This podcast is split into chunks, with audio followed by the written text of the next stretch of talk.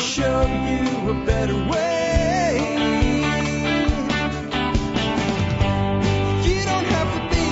Well, hi, folks. This is Jack Spirko with another edition of the Survival Podcast. As always, one man's view of the changing world, the changing times, and the things we can all do to live a better life.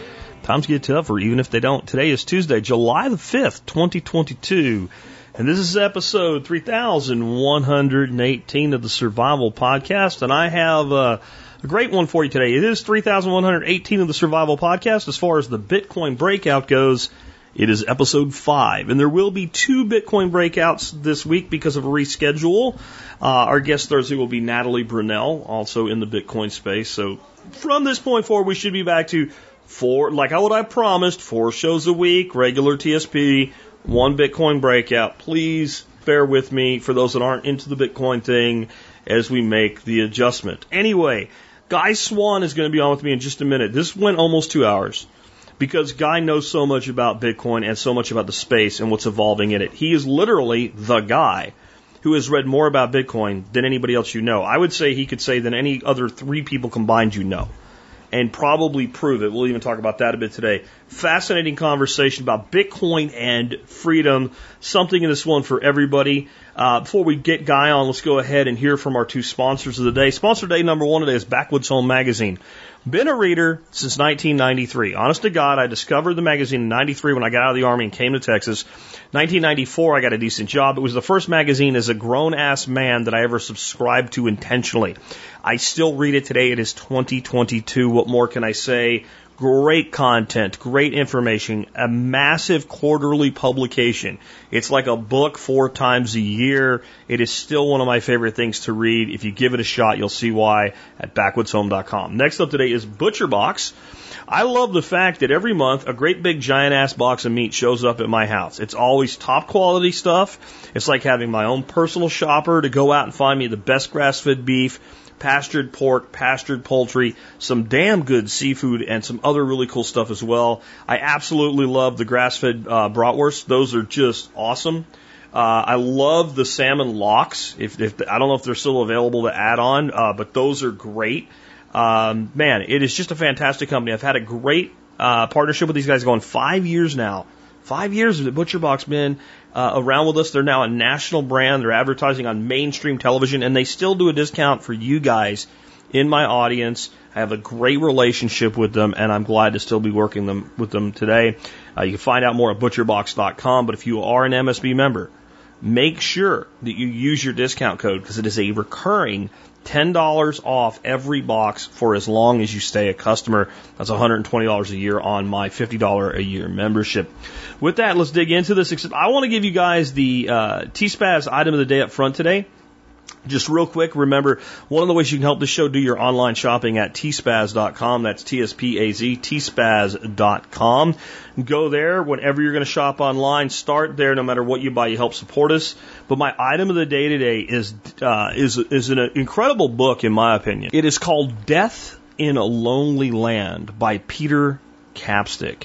Peter Capstick is one of my, I can't even pick my top three authors uh, on writing on the golden days of hunting and exploration. Uh, Capstick would be the most contemporary. Uh, prior to him would have been Ruark, and, and prior to that would would be uh, Teddy Roosevelt. Those three authors, and I, I guess I have to throw Hemingway in there. So there's four. I can't really pick my favorite among.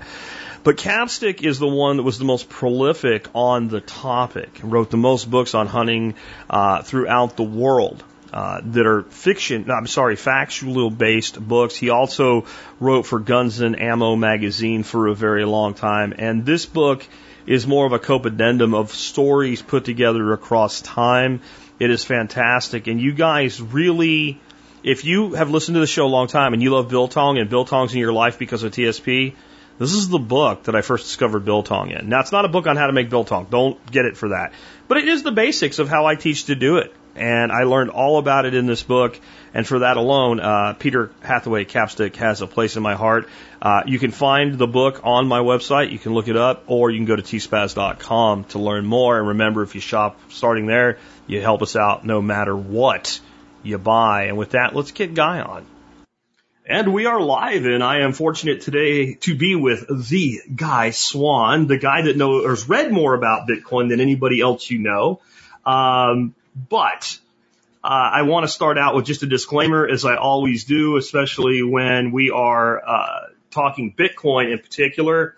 I will never contact you for any personal information or private chat exchange or anything in the comments of a video stream ever ever, ever, ever. And if it has my logo, it doesn't mean it's me. And I don't use WhatsApp. So if it says hit me up on WhatsApp and I'll mine Bitcoin for you, it's a lie. With that out of the way, Guy, welcome to the Survival Podcast and the Bitcoin Breakout.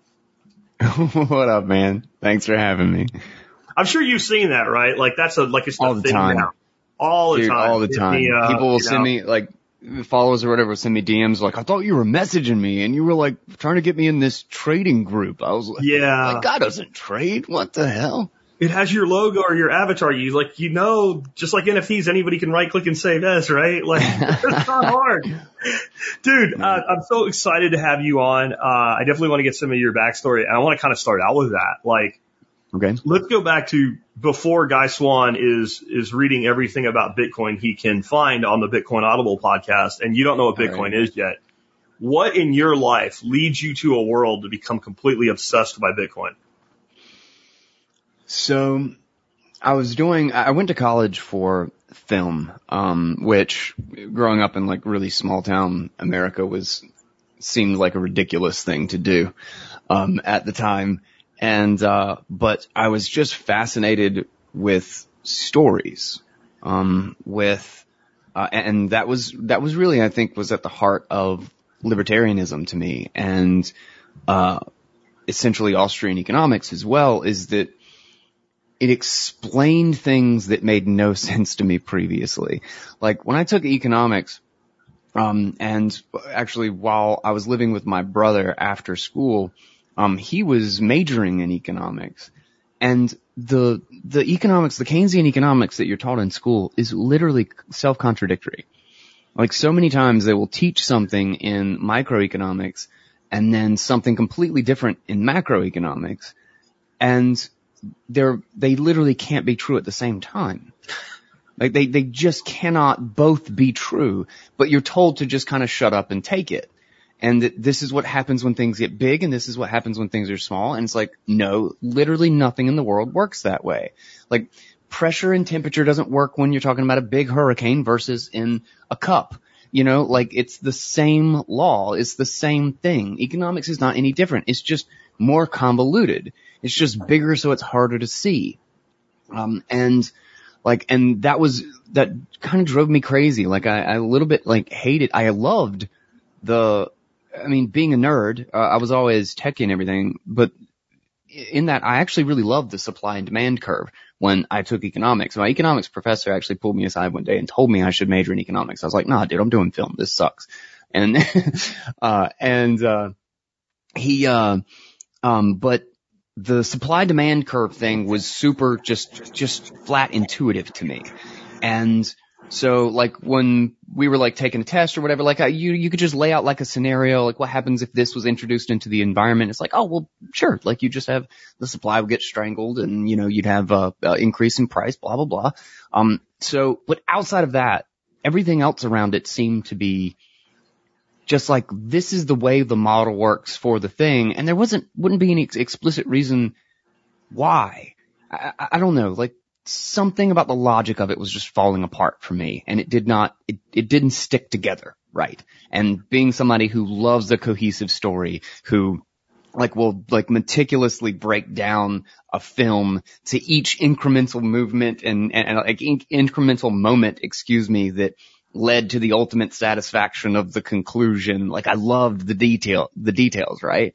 And it just didn't do it for me. And Austrian economics suddenly just like things fit into place.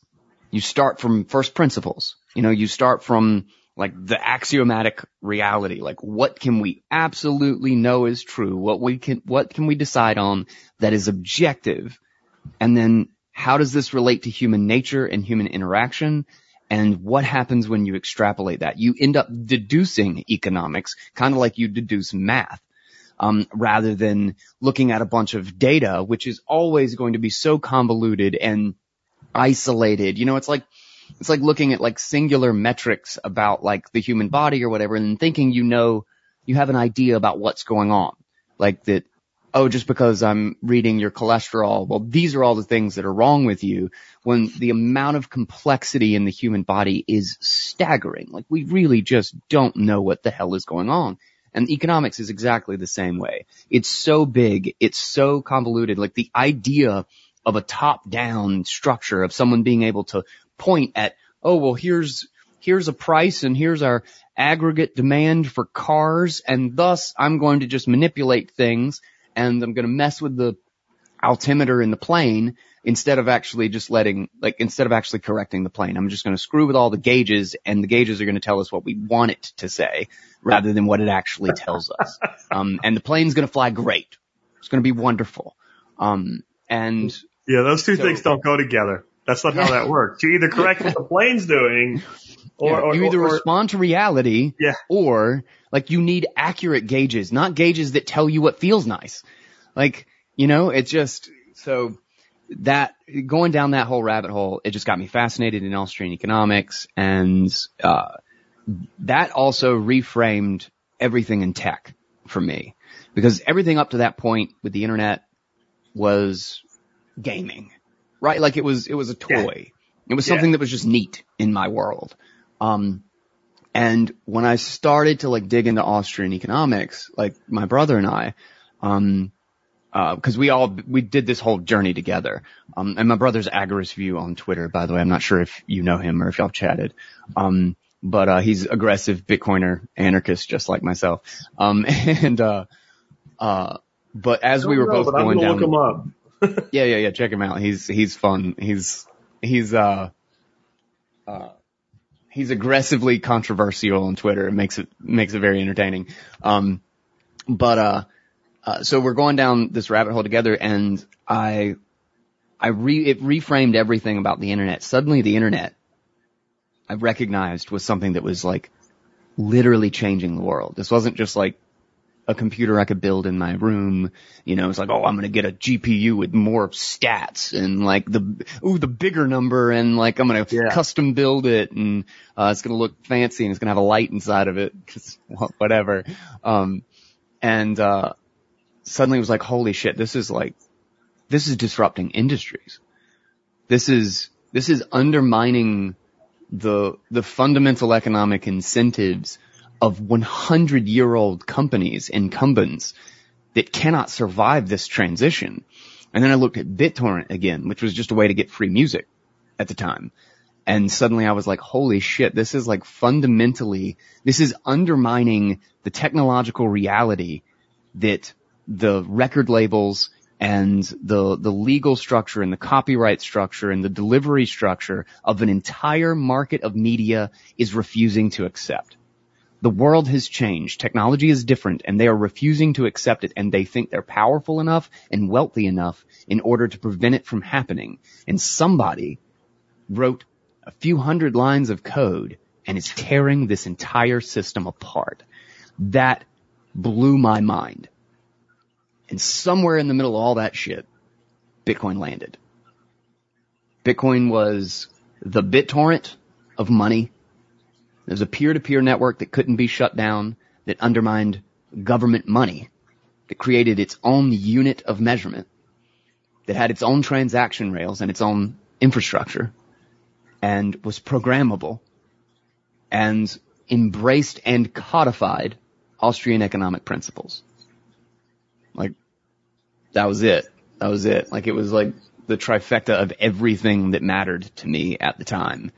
And I was just down, I was, I was down the rabbit hole and I never came out. Um, I've been stuck ever since. I don't even know. uh, Is there anything other than the rabbit No. hole? I, I live in the rabbit hole. That's I should make a new shirt. I live in the rabbit hole. Like I live in uh, the rabbit hole. Oh my what god, that's a good one. I live in the rabbit hole. Make that right? shit and I will buy it. I will be your first customer. So, like, I, uh, for me, one of my moments was when I started taking Bitcoin for my membership. My membership's a $50 a year product. It's not very expensive. Mhm. And back when I started the show back in 08, I would get, I guess it was 2009 when I actually monetized it. So from 2009 to about 2013, I would get 10, not huge, 10, 15 orders a month that people would pay in the mail with silver coins. Because there's a lot of the barter mindset. I haven't awesome. had an order for silver in the last five years. And I watched those orders go away and then Bitcoin orders replace it and then exceed it. And I was like, so everybody, every, everybody that was using silver back then, they wanted this thing. They just didn't recognize it necessarily when it showed up. They wanted something that government couldn't reach into and touch and take. But metal, metal has some really great values to it. It's why it worked for so long in so many different ways, but it is corruptible. And it is mm-hmm. difficult to do business in because not everybody's going to denominate things in ounces, but we can take sats to, you know, infinite level really, Yeah. right? So Yeah. when you could actually price something and actually take payment for it and then move that thing at the speed of light across electronically and then guarantee that both sides were safe. Like I, I again, I don't get any, the last barter deal I got was some guy gave me like four gallons of honey because I make mead. And I'm like, yeah, I'll do that. He was local, so he drove by and dropped it off. That's at a gate, that's you know? a good deal. You got to That's take a good deal, right? yeah, like this is awesome. But like people have just like then you know it is a unit of exchange, even if most people are hodling long term with the majority of the Bitcoin.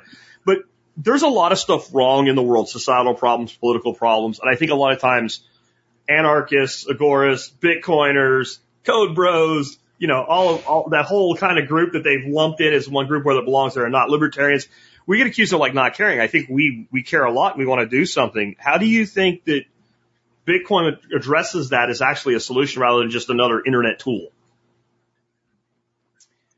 Wait, addresses what specifically as a solution? Societal So these are- problems like Okay. what like we always say Bitcoin fix the money, fix the world. Like Yeah. how does that is, is that is that a real thing or is that just a meme that we came up with to get more people to buy Bitcoin? No, that's a real thing. That's a real thing in so many ways. Um, first, so, you know, you know, going back to the gauge analogy, actually, with the airplane, is that one of the, the purpose of money is to give accurate signals about the economy through an insanely dense aggregation of data that is not possible in any other way like what the economy is and why the free market works is because I have some piece of knowledge that nobody else has. And that means I could be completely stupid, but that doesn't mean that my piece of information or knowledge is inaccurate or that like I still don't have something that somebody else does. Just merely because I'm standing in a different place and I can see something from a different angle, I might know that, you know, my friend down the street has, you know, a whole bunch of I don't know, a whole, a whole bunch of lumber after they built a house and they just have it sitting in their garage and it's just left over, but nobody's using it. Now, if the price of lumber doubles in a few days, I might be like, man, I'm going to go hit that guy up and get his lumber. I'm going to actually cause market pressure in the reverse direction because I know about supply that nobody else knows about. Mm. And that same thing goes for knowing who to trust to take on a project. Like I might know that you're a good worker, that you're going to actually, you've been doing this podcast for 14 freaking years. You're going to get some shit done, right? So like I would trust you to be a part of some project or to work on something with me. And when things get down to the wire, like in a normal situation, I might just like grab anybody, right? When it's like no big deal. But when I'm like on a deadline, or something serious or prices are high um and like I need to get something done I'm going to choose you. I'm going to choose somebody that I trust or somebody that I know and that other person is not going to get the job anymore. I'm going to change where my economic activity goes. Now extrapolate that through my entire life through every single thing that I do, through every transaction that I make day to day, through all of the weight of the skills of everything that I've read, of the people that I have come to know and trust in my life. I've extended that over my entire, the, the course of my entire life to help me make intelligent, rational decisions about the stuff that goes on day to day. The, the economy and the price in the market is the aggregate of that mechanism for every single person and all of the things that they know and all of the people that they trust and all of the extra pieces of wood that they know about when market prices change. And it's the aggregate of all of that interaction. It's like a supercomputer where every single processor has a unique perspective and a unique experience and the market signal is the aggregate of all of that.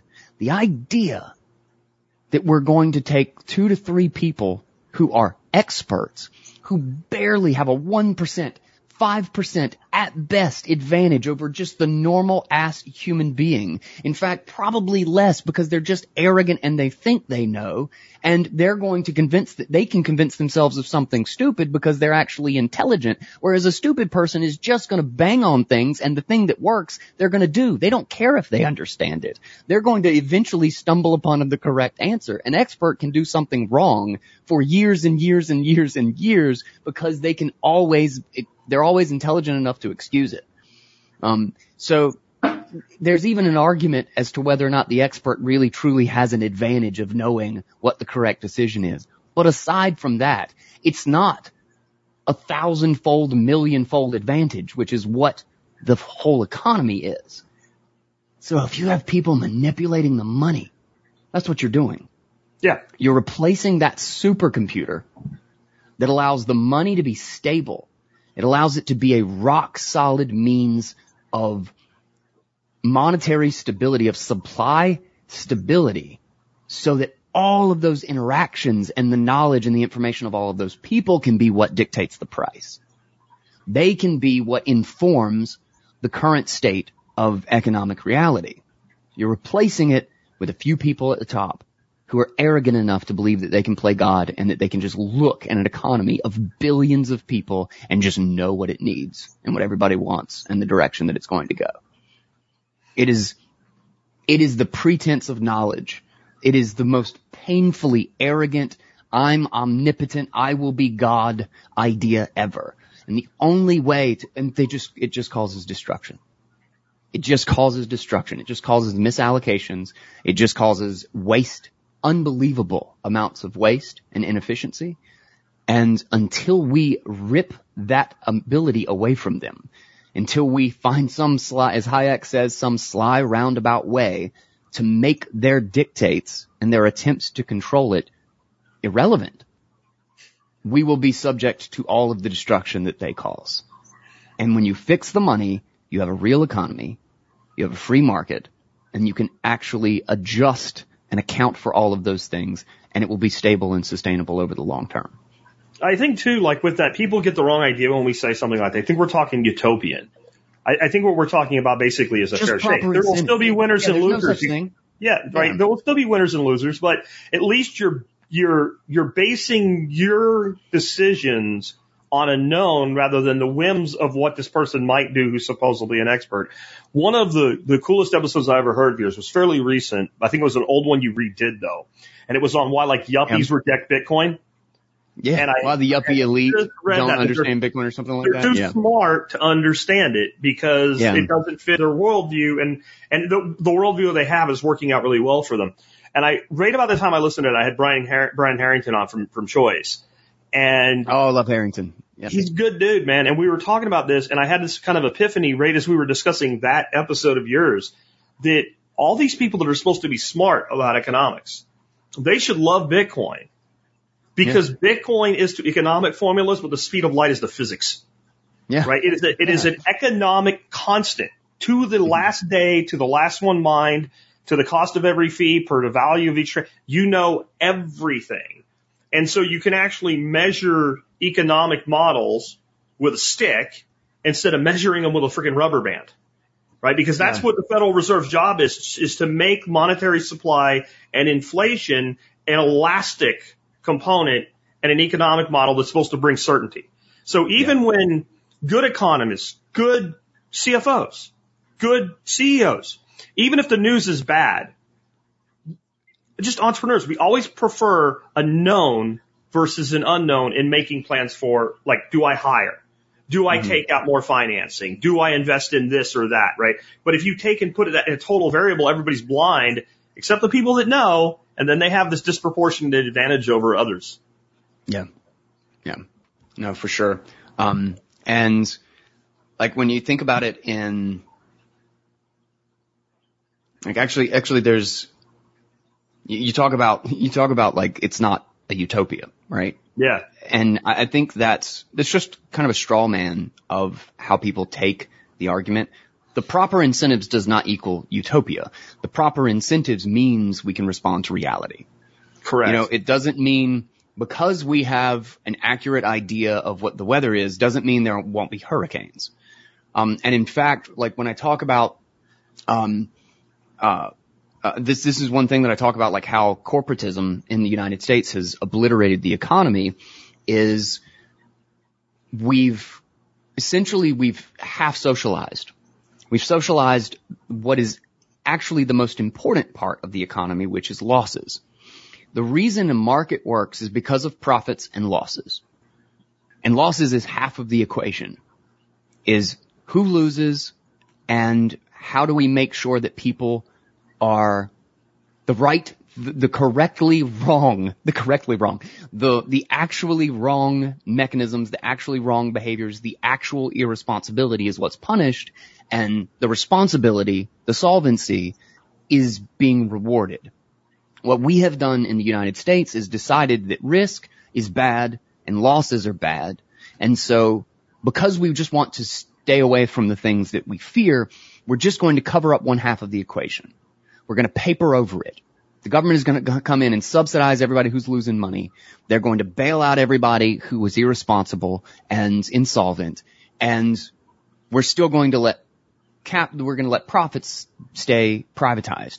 Well, what do you do? You turn into profits become just this, this permanent, this permanent greed and speculation. This, this, it gets poisoned because it has no ba- it has no counterbalance. It's like, profits become the only thing because losses no longer exist. So your irresponsible behavior is bailed out when the banks are insolvent and they leverage themselves 40 to 1 with customer deposits and they can't pay anybody back and we have a multi-trillion dollar collapse in the economy and then they get bailed out, what happens? The behavior doesn't go away. In fact, all of the banks that didn't do it are now like, well shit, why didn't I do Why it? Why didn't we do it? They profited massively off of this. Yeah.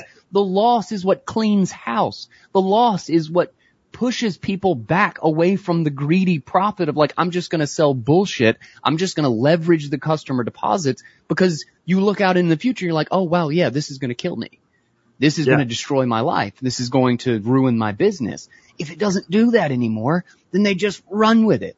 You have, you know, you've got the, it's the, the, uh, Lady Liberty or whatever the, or not Lady Liberty. What's the, the one with the justice, the, the weights? Uh, scales of justice. Scales Right. of justice. Thank you. Yeah, yeah. Um, like that's what, that's the free market. You've got profits on one side and you've got losses on the other. If you just remove this one, pfft, everything's just, everything's just greed, speculation. Wall Street becomes a gambling toy.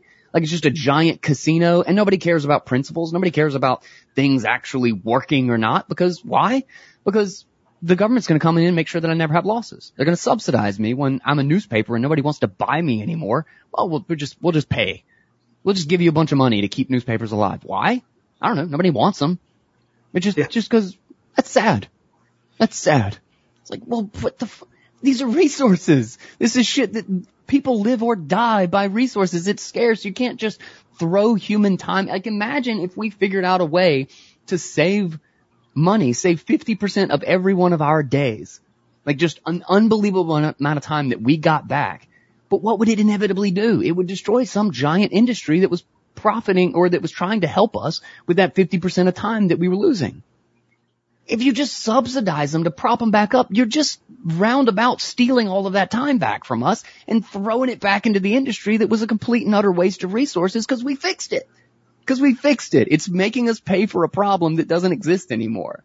Um, and, and you have this huge imbalance that just, that just, that just died. The, the economy dies. Losses, recessions, like adjustments and, and like the opening of reality.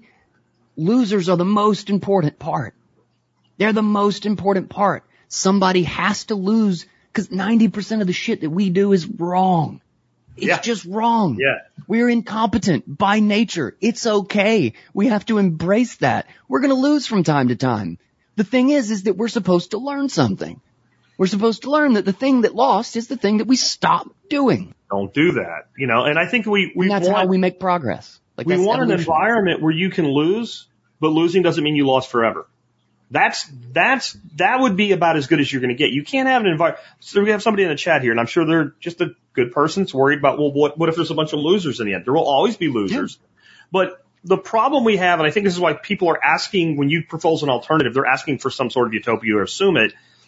The two sides of our political dich- dichotomy are constantly promising if we just did everything our way, There it would would never be all be losers. great. You would, there would be no Yeah. more losers. Everything would It's be just a lie. And, and that's not going to work. And it, it makes me think of a saying. I don't remember who originally said it, but I'm very fond of it. It's that the problem with learning by experiences is life first gives you the exam and then gives you the lesson, Yeah. right? But that has that. to be able to happen. That Mhm. has to be able to happen. If, if you, like, there's people that are literally born with an inability to feel pain, physically feel pain. And you'd think, oh, that's like a superhero pro, you know, power. No, it's an awful thing because that person doesn't know their body's being damaged. So if they touch a burner on a stove, we touch a burner on a stove, shit, it hurts. They're sitting there while their hand burns, right? So they can do an immense amount of damage to themselves because of this condition. And, and mm-hmm. like basically that's what you're describing. If we put all this insulated buffer around every major economic entity that's out there, because if they get hurt, somebody else will get hurt, then they get to do all this damage and never feel it. But the internal damage, think of us, we're their internal organs. We get hurt and the body of the giant is propped up forever with this miraculous, you know, lack of ability to be harmed. They're too big to fail. So we must, you know, keep the, the giant an- animated. That's a that's a that's a great analogy. It's it's you know profit or or reward without loss or growth, economic growth without loss. Yeah. is like happiness without sadness or comfort without pain. Like they they just don't. It it's just doesn't exist. You know, happy like even in the context, like it's it's relative, right? Is that you're only really happy one day because you you know it in relation to sadness, like you know. Um, Yeah. Uh, but uh, the um, oh crap, there was a point that I had. That was a good analogy and it threw me off. I forgot what I was going to say. we'll, we'll keep going. I'll, I'll I remember a stumped. Dice One. I feel good about that. Now, let, like, so I got your app in to be on the show and the title of it was Bitcoin and Freedom. And I'm like, hell Mm-hmm. yeah. Great, right? Can you talk about how you think freedom and Bitcoin are tied together? Because I think a lot of people don't believe that. And in my audience, I have like the gamut of preppers in, in the prepper space too, that some are like Mm-hmm. the, we need a bunker in the ground. And, and I try to talk those people off the ledge. And we get people that are just basically, I'm going to be prepared for life and design my lifestyle. And depending on which Mm-hmm. side of that spectrum you land on, you have, you know, less and less faith in something like a Bitcoin, which I kind of think it should be the other way around. Like, because all the things that people say, it's like, well, that's why you shouldn't trust dollars. But I, Yeah. I, I think there is a huge link between Bitcoin and freedom, Basically. Right? Yeah. No, I totally agree. Um, and it actually just reminded me of the point that I was going to make is when, in the context of collective freedom, is the ability to secure freedom as a society versus as an individual.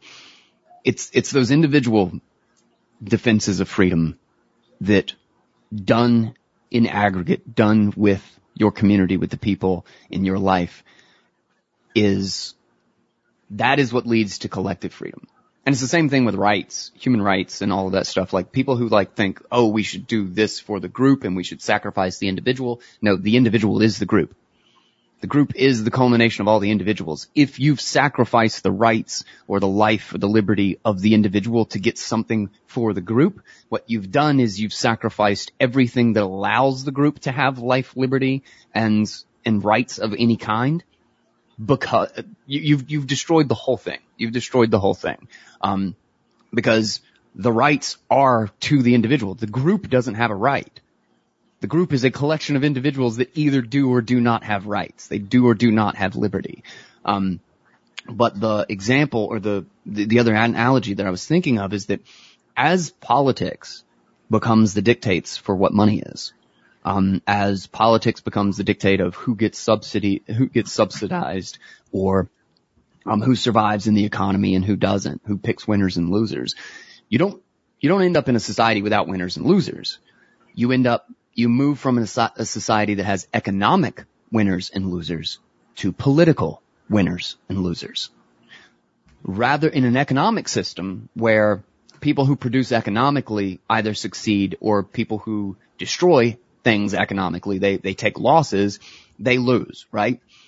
In a political economy, whether or not you're producing or providing something for other people is just kind of thrown out the window. It's whether or not you have political power. And then you simply have access to the things that people are actually producing. And every single incremental step further and further to a political economy is less production, is the creation of less value, is fewer resources available, and more and more, who am I voting for? What's the law? What's the policy? Who's my best friend? I've got a cousin who knows a guy who knows that politician. I'm going to get a good contract.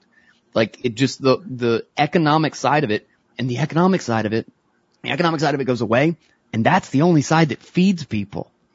You can't feed people with political power. The only thing you can do is use political power to steal food from somebody in an effort to redistribute it somewhere. But there's no mechanism to create food. Getting political power has absolutely nothing to do with feeding somebody. In fact, just the opposite. If people are afraid they're not going to be fed, if you create a crisis, that's the best way to get political power is to promise them that you, your power is the solution. The incentive of politics is to have permanent crises.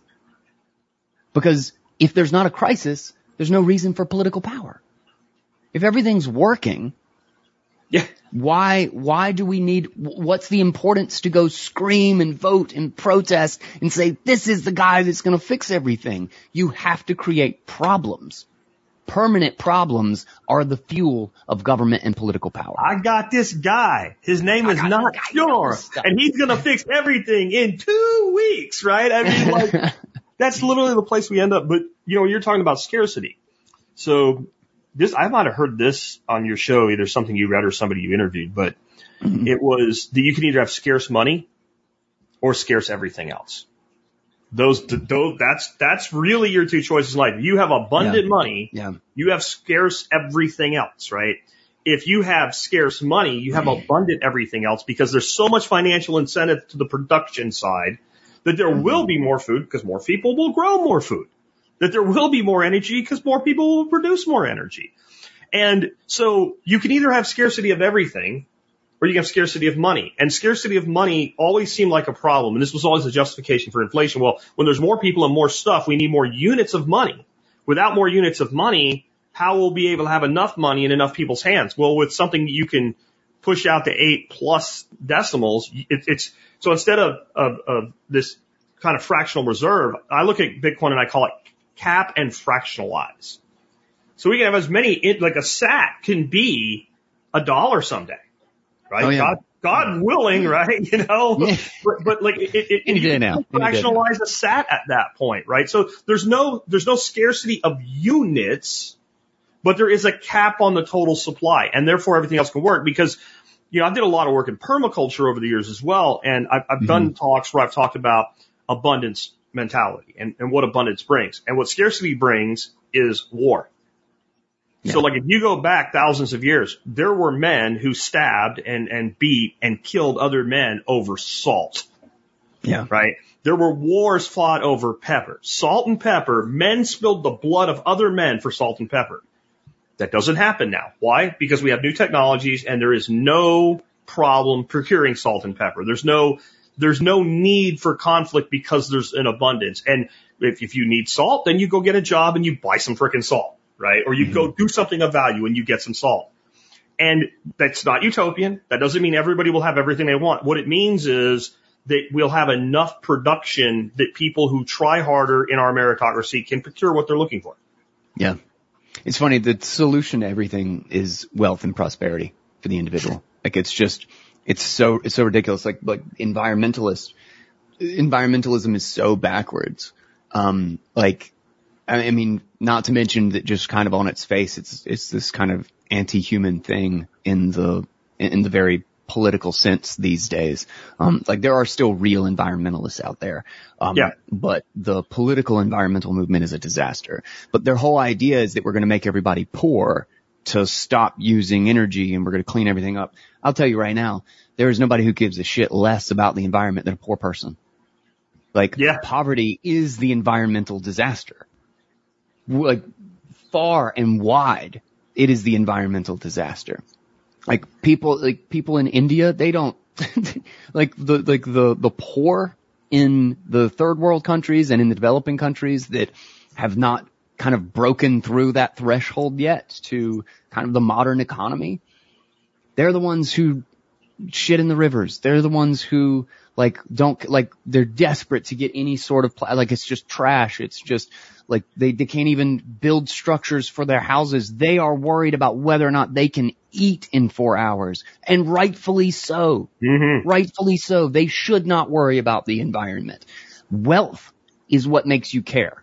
Nobody in 17 in 1800s was having candlelight vigils uh, over a glacier. You know, like nobody, like, or over poverty or over child labor. Like these things were part, these things were normal parts of life. And if somebody complained about the environment, it's like, I don't care. I'm hungry. I don't care. My family, my family is going to die next winter if I don't have enough fuel to keep us warm. Poverty is the environmental disaster. It is only after you create a degree of prosperity and wealth that people wake up and they go, wow, I'm actually having consequences. You know, like I actually have like externalities for the things that I do. I should actually adjust. And I help, I have this property. I should take care of it. You know, I own something in the world. Let me make it nice. Let me make it clean. Um, and it's, it's crazy. It's crazy. Um, like, So fix the money, if we don't fix the money, all of that stuff is just going to stay misaligned. The incentives are going to stay in the wrong direction and we're going to have this, this ever trend towards in the wrong direction. I mean, I think there's a lot of correcting forces just because of the technology, but the, the money, the money is at the heart of all of it. Like the money is the power of the modern world. Like you can't do anything without, without money. Nothing at all. You know, well, like what, what can you do? What, what have you ever done that you literally did by yourself completely? Like that you didn't need a tool that somebody else made, that you didn't need a material that somebody else dug out of the ground. And what did, what did you get with that? You got money. You used money to get money that to buy it. Yeah. the, the ability to mani- manipulate money is economic omnipotence.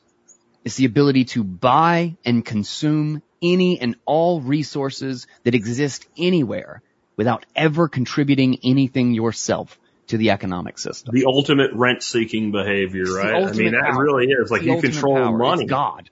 Yeah. It's, I, I say it's the one ring, right? The one ring from the Lord of the Rings trilogy, right? It is, it is the Mhm. ultimate power. And that's, Um, I want to talk a little bit about. Bitcoin maximalism next. And it's, it's what I've come up with as to why there really are like 800 bazillion useless cryptocurrencies. Because Yep. especially now with advances on the Lightning Network and all what can be done with Bitcoin, these guys come out with a tech that doesn't exist, but they need a token to fuel the tech. So we're going to make this thing, it's going to be a distributed VPN or whatever. So make the thing mm-hmm. and then sell the thing. But no, they don't do that. They come out with a token to pre-sell the thing. Then they cash in on the token and they go away. And to me, that's where a lot of this stuff comes from. I think there's some projects out there, you know, that are kind of well-meaning that were done with, you know, no pre-mine, no founders reserve. Like, They're not as bad. But I think mm-hmm. that in the end, it's very difficult for somebody to resist the ability to print money. So let's say I, I, I mean well. I'm going to build the Brave browser, which by the way is a great product. I'm talking to you through it right now. But you know, they came out with the basic attention token and they, they sold $35 million worth of, of it on their IPO or ICO before they made it illegal to do it that way. So they were one of the last ones to get through.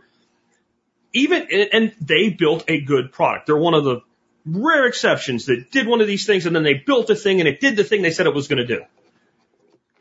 If I'm that person and that power exists, it's very hard. And so what keeps you a maximalist? Because you are a Bitcoin maximalist. A lot of people say it means you're in a cult, right? Do you think it's a cult or do you think it's just an admission that this is the purest form of money we have? I'm a Bitcoin maximalist because of economics and network effects. Okay. That is everything that I have learned in that regard, all of the principles, I think just align to the fact that monetary pressures coalesce. They converge. Heavily, heavily so. Same is true of networks. Network protocols in particular. You know, we might use a different browser. Like I could be on Chrome. I'm actually on Brave, but I, I could be on Chrome. Like we could be on multiple social medias, right? Like, and those have strong network effects. Those have Yeah. strong network effects, but they don't have, they don't have total network effects. You can still use Facebook. I can still use Twitter, whatever it is, but we're both using TCP IP. We're both communicating with the same protocol. And I think people discount how, how deep, how base some of these technologies are, and there is nothing kind of more base than money. Money is literally the foundation of all of it. Now, also, monetary shifts happen insanely slowly, like incredibly slowly. Like the shift from literally glass beads to gold uh, along the African coast took a century. It literally took a century for like the the the currency of um uh some of the major currencies of the African continent to essentially be fully demonetized. Okay. Money is incredibly slow moving because it is the base layer.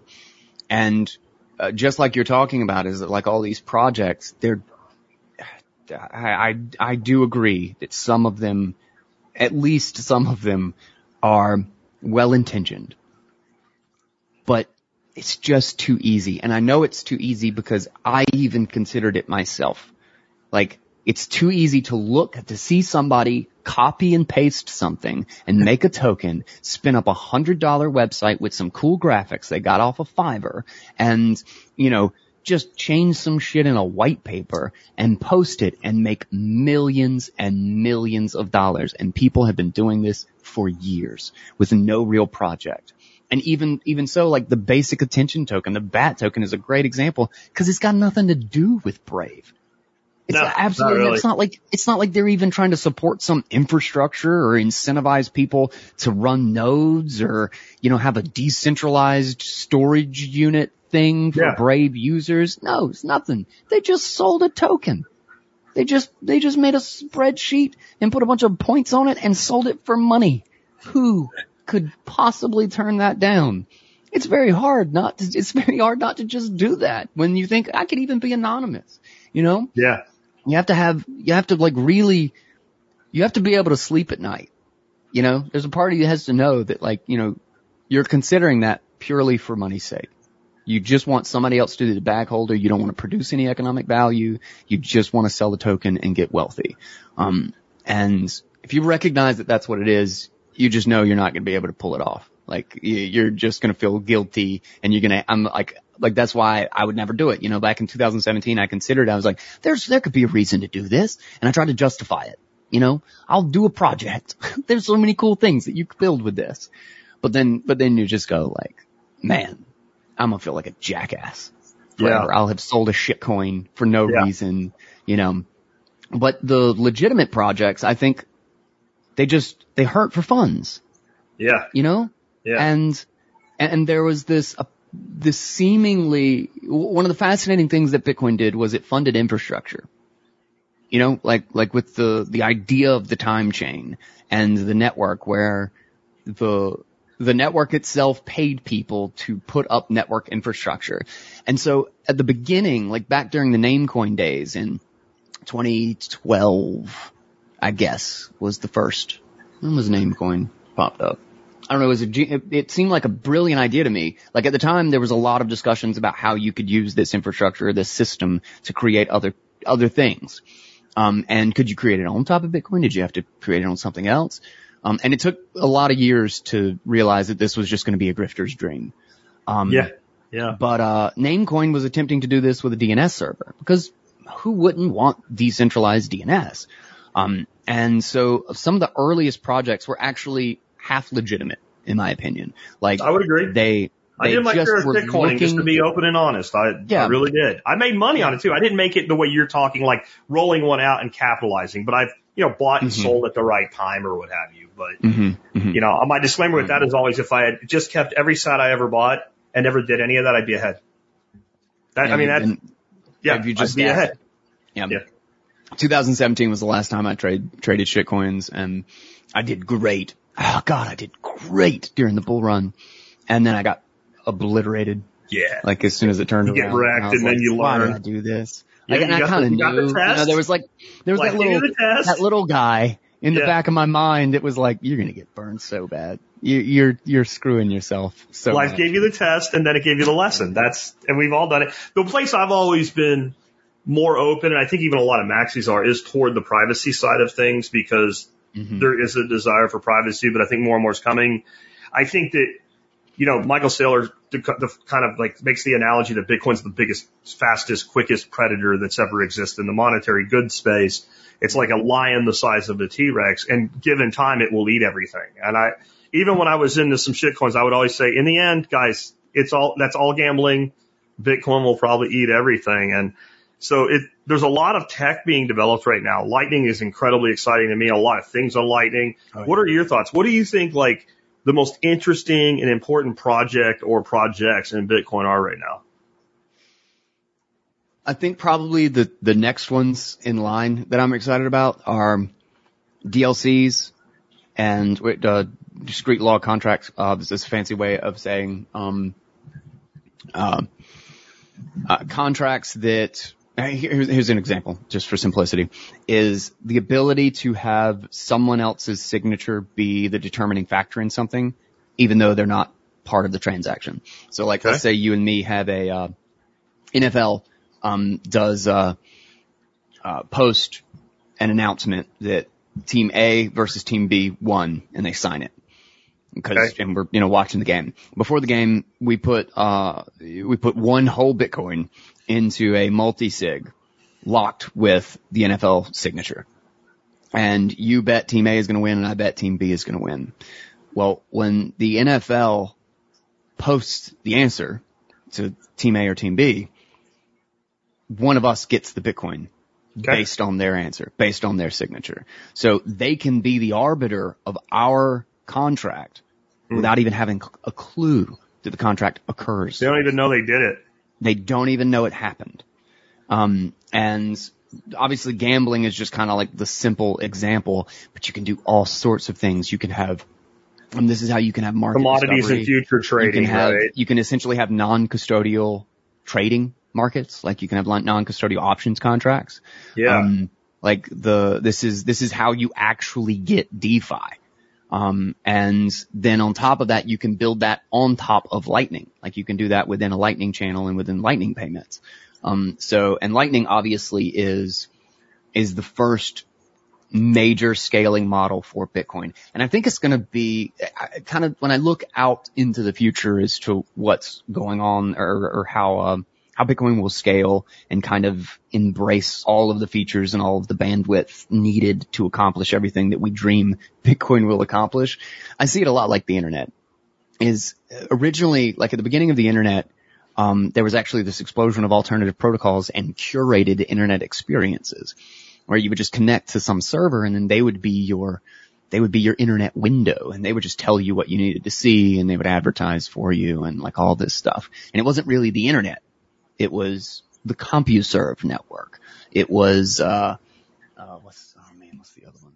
Big one. I can't remember the AOL? but uh, AOL, yeah, there was AOL, Yeah, like that was yeah. another one. Um, and, uh, but, and even like IPv4 is the standard IP address system that we still use today.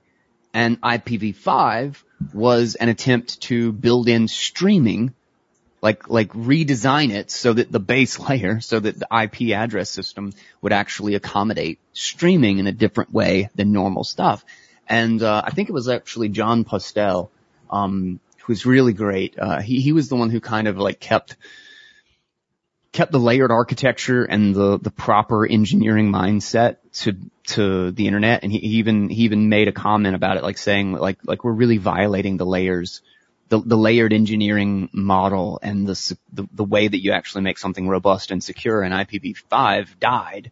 Um, and then IPv6 was trying to solve the potential scaling problem is that IPv4, the address space is basically tiny. Like we filled it up in like the mid nineties. hmm Like we have way more devices on the internet than we actually have IP addresses for. But what did we do? We started aggregating them. We started having each address on the internet account for one device, two devices, three devices, and now we all have our own home network. That's why whenever you look up your IP address on your, um, uh, uh, uh, when you look on your like your home network or whatever, you're always 192.168.1. blah. Um, it's because all local networks have the same IP address space. Uh, but what you actually have is one router with one IP that's then splitting it into 10, 20, 253 devices on the local network. Um, I think we'll do the same. I think we'll actually have a lot of the same scaling, uh, model in Bitcoin. Is that when you see one address, it will actually account for a whole small payment network. It will be an aggregate of 30 different people of a family trust or something, you know, and what we, what I've seen with like the, the lightning security model, like how they do the channels so that Yeah. you're actually not trusting your channel partner. Justice, Um, and then you do that, you do that with like multi-sig, like collaborative multi-sig. Some of the designs and systems that are coming out, like it's so, it's so cool and they're making it intuitive with things like Nunchuk.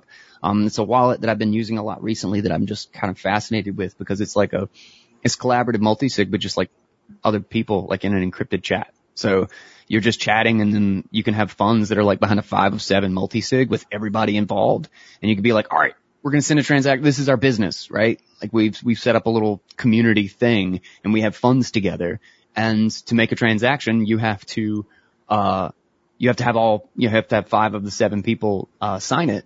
And you just post it in your chat. You're just like, this is a transaction. One person has, signed it. Everybody check on it and they're like, all right, do it. Let's, let's go. Let's go. And then they sign and they sign. It just ticks up until you broadcast. Um, and it's like right in a little chat window. It's so cool. Um, but with like systems like these, as these start to expand and then you have DLCs, you have, uh, you have this huge payment net, like liquid high bandwidth from a context of like money, in a context of like how much Bitcoin is on it, um, payment network in the lightning network. Um, man, the amount of things that you're going to be able to do with it. Uh, and then, then there's like, oh God, there's some like shadow chains, which is a whole nother thing, but it basically takes the lightning network security model and allows you to have complete program agnosticism.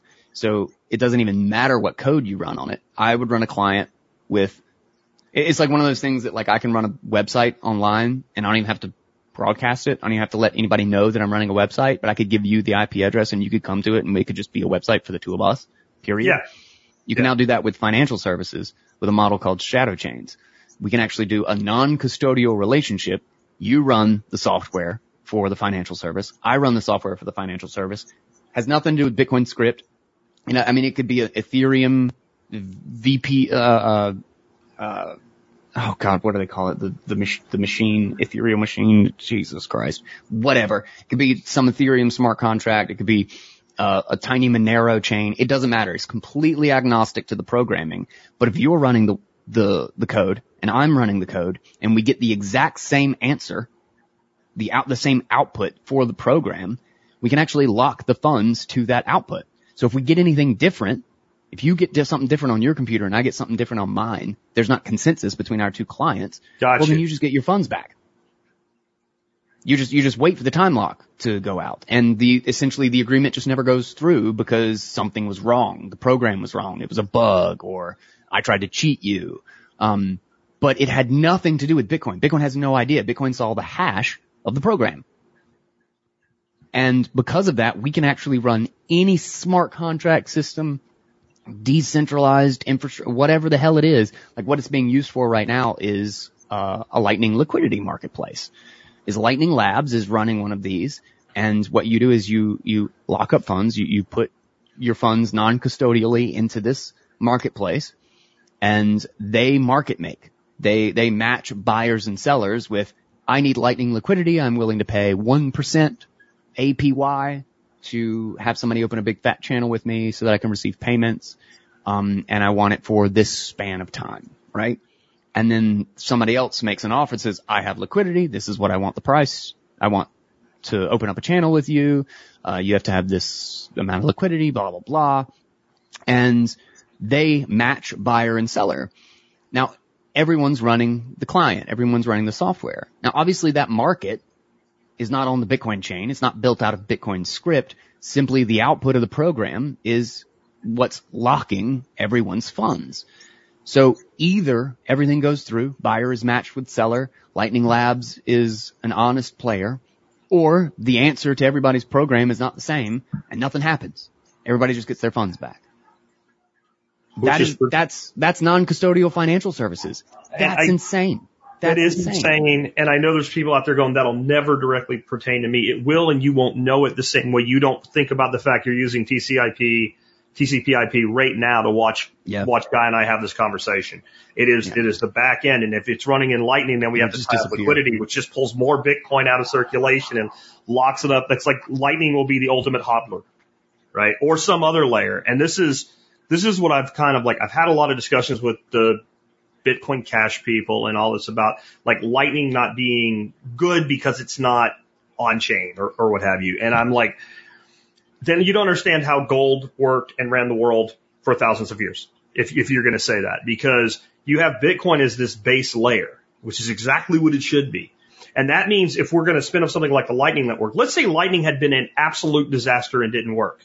It would have meant nothing to Bitcoin there'd be a lot of things that we can do with Big, uh, with Bitcoin right now that we wouldn't be all excited about doing. But if Lightning had failed and, you know, Guy Swann thing had been a competing idea and it had worked, then you've done nothing to harm Bitcoin. You know, all the ideas about let's increase the block size and, and, you know, with the amount of transactions that go on Bitcoin, you do that and in a few years you'd be buying a two terabyte hard drive once a day to keep up if, if you took that approach. So by being conservative with the base layer and then saying, okay, you want something to do, do something that the base layer doesn't do by itself. You build a layer on top of it and you use, you use this base layer unit we call a Satoshi as the funding mechanism, as the money in your system. Now mm-hmm. people can go nuts. They can try anything. They can do anything and failure can fail without risking this perfect entity that we have sitting underneath it. And it may not be perfect, but I'll call it perfect until you show me something better. So to me, in this instance, perfect is it that doesn't have any flaws. Perfect is it's as good as we can do right now. That's what mm-hmm. perfect is for money. It's as good. Like gold was never perfect, and Bitcoin. I think Bitcoin's a better base money than gold. But at a, there was a time in history where you couldn't make an argument that gold wasn't the most perfect thing, but like a dimmer switch. The highest level of, of, uh, of perfectness that we have attained was in gold. And I think that's kind of where we are with this. And I, I see all these layered technologies as very protective of Bitcoin. Allow the innovation, allow people to go nuts and don't screw up the code. You know, Satoshi said like once, you know, once the first version of the code was there, it's it. It's done. Don't mess with it anymore. Exactly, exactly. And and what's funny is that you know there's an element of what we want is the security of Bitcoin without needing to permanently store all of this data. Correct. But with Bitcoin, with the ownership model of Bitcoin, there's no way to secure, to get the monetary assurances without all of the data. And the whole point of Bitcoin being programmable is that you can actually, you can leverage that security. You can leverage those monetary assurances. And what happens is Bitcoin becomes the ownership network. It becomes the, the giant decentralized, can't be shut down, can't be compromised, incorruptible court for who owns what Correct. with a decentralized payment network built on top of it. So the beauty of Lightning is that you don't have to broadcast all of your payments. Is that it's the, you know, actually great, a great analogy going back to the internet. It's amazing how many mo- like models for thinking. Like if you learn how the internet works and how it's developed, how much you can extrapolate to be like, holy shit, this could really work for Bitcoin. This is a great way of thinking about how to accomplish these things. One of those things is the difference between Ethernet and TCP/IP um, is that Ethernet, like, or well, I guess it's IP and TCP. Uh, Okay. because you've got the routing, you've got the address protocol, the broadcast protocol, and then the routing protocol. And what that means is that like when you originally set up a network on the internet and you would connect your computers together, like when the university network was up and there was only like 10 devices or 20 devices in major universities, um, what would happen is that when you would broadcast a message, when you were trying to communicate with somebody on the internet, you would literally, it would, it's like on your local network. You still do this on your local network. You just don't do this on the internet. You would blast it out to everybody. You would, you would put a header that says this, this message, it's for this computer, this device specifically, and then you would just send it. You're just push, you don't know where the device is. You're just flood it onto the network.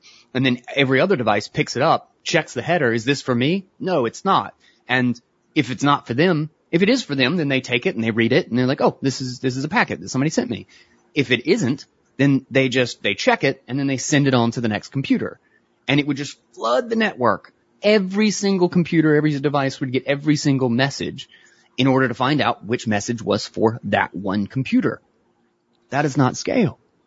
That does not scale. Imagine if your phone had to receive every text message on planet Earth, check it and find out, oh, it's not, this text message is not my text message, and then reject them all to find its own text messages. We needed a routing protocol. And that's where the TCP IP stack came in. We developed a way to route packets on top of that network where it only routed through the exact computers needed to arrive at its destination. So rather than me flooding my message out to every single computer everywhere, we would ping until we would get, we would ping just to find the other device and then I would have a route. Like if you actually like bring up a terminal and you just do like uh, TR, TRC tra- trace route, trace route, um, to uh, 8.8.8.8. I spelled it wrong. Well, whatever. If you, if you just bring it up and you just do it on your computer, you can, you can ping the DNS server for Google and it will show you exactly which computers you went through. It'll show you your local ISP uh, Mhm. address. But the thing is, is you went through like 12 computers to get to your local hub, your neighborhood hub, your, your local hub, your, uh, your ISP. You went through a trunk line to get to the regional hub in the middle of the country. And then you went to the trunk line to get to the other side of the country and then the, back down the, lo- the local hub ladder until you got to the server in, in Google. But nobody else got your message. You routed it to exactly where it needed to go. It officially became peer to peer, right? Bitcoin is the broadcast layer. When you make a transaction on the Bitcoin chain, you are, you are taking that data and you are blasting it out to everybody in the whole freaking world, everybody on the Bitcoin network. The Lightning network is the routing layer. What you're doing is you're allocating certain Bitcoin to a, to a channel and you're connecting to other entities, to other Bitcoin nodes with their channels, and you just ping to find a route to get exactly where it needs to go. So that you don't have to broadcast it. You don't have to store that information forever. And in doing so, you, you 100x, you 1000x the ability to fulfill payments by making Bitcoin the ownership layer and the liquidity layer for a decentralized payment network on top of it. And the payments don't have to be stored. They make it to their destination. You update the, the, the insurance contract. You up, you update the, the state of the channel and then you just delete it forever.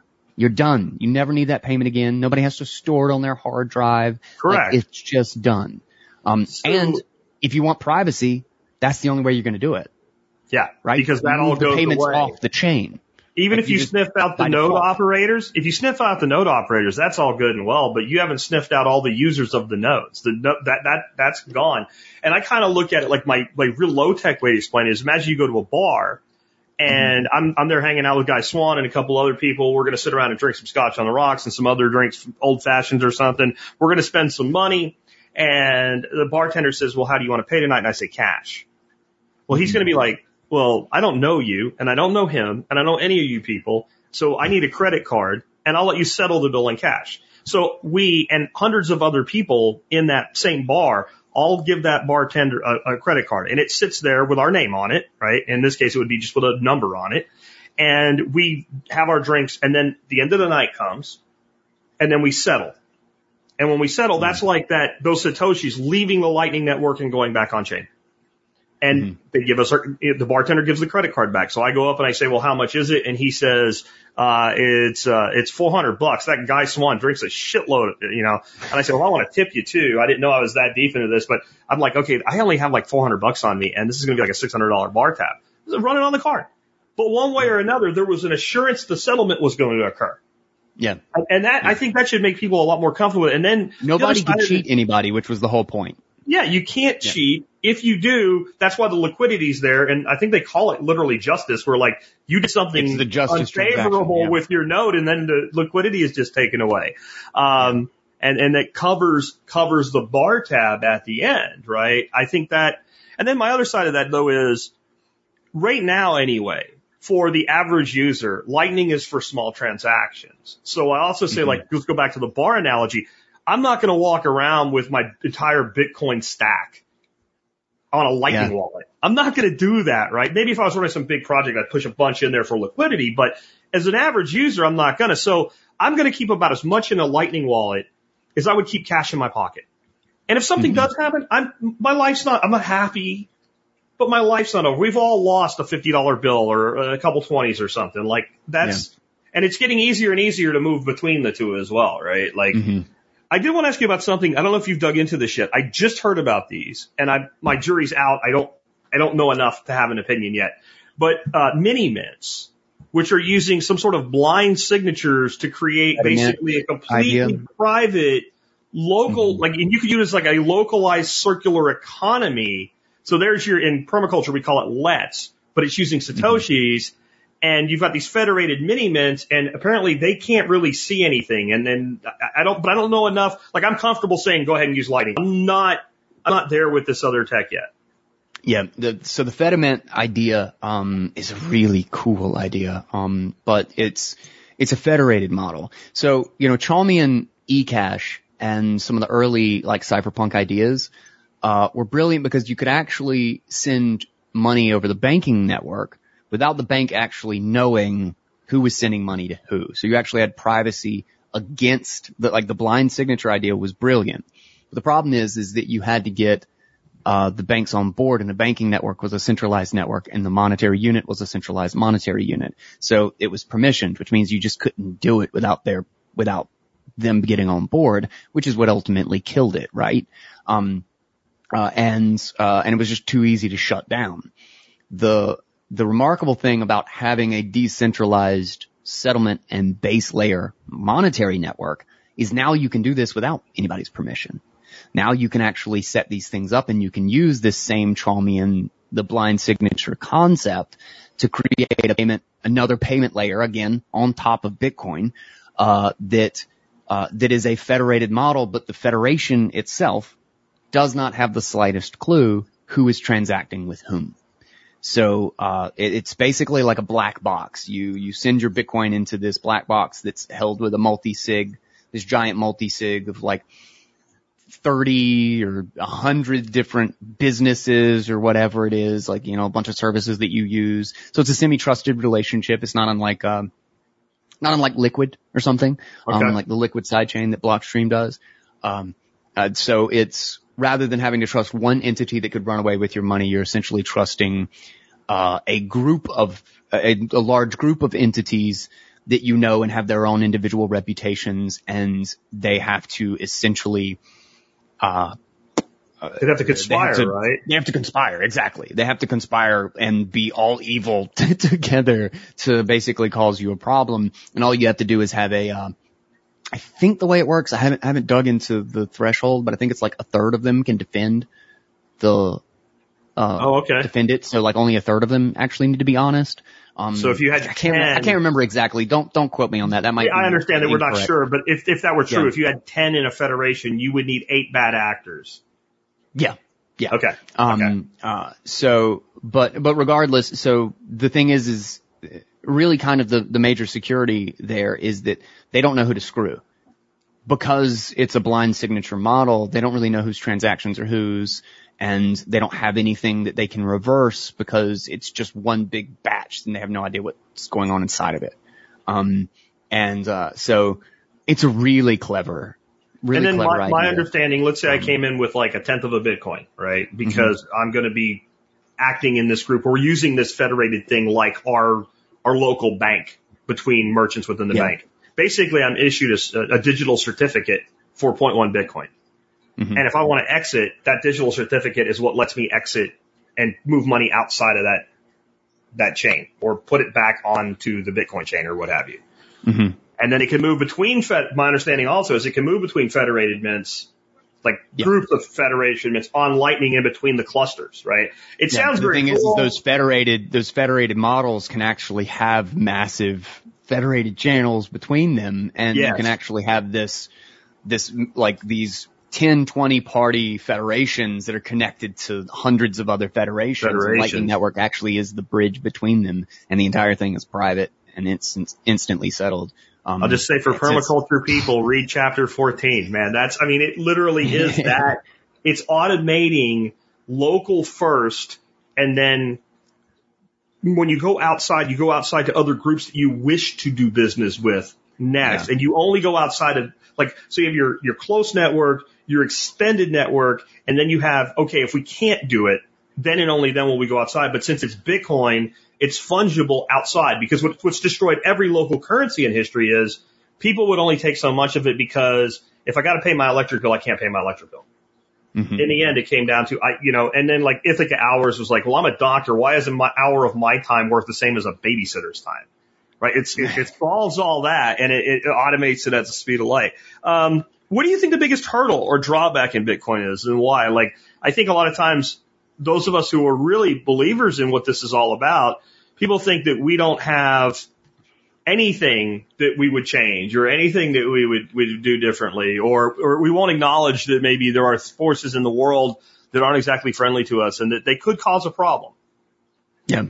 Um, well, I mean, there's, there's plenty, if you gave me a magic wand and said like, how would you redesign Bitcoin or whatever, uh, sure, there's plenty of little things to fix. Like, just like there's quirks of, just like there's quirks of the internet, but we're not going to be able to change IPv4 at this point, right? We're so locked in. Um, and that's kind of the nature of a consensus model. Like there's even like, there's a little quirk on, uh, Bitcoin that you have to put in an extra zero in the, um, uh, it's not the timestamp. It's, it's like in the signature spot or something. And you just have to do it because otherwise it just doesn't work and it's pointless, but it's just there. And because it's part of the consensus, you can't, you can't undo it. It's just stuck, right? Um, so it is kind of like the, it's a little bit like the constitution in that way. It's kind of funny is that like all of the, everything that was like a little bit wrong or needed to be fixed is still stuck there. You know, you, all you could do is mark it out and do something else with it, but you couldn't, you couldn't remove it. You couldn't remove it without actually changing the consensus code.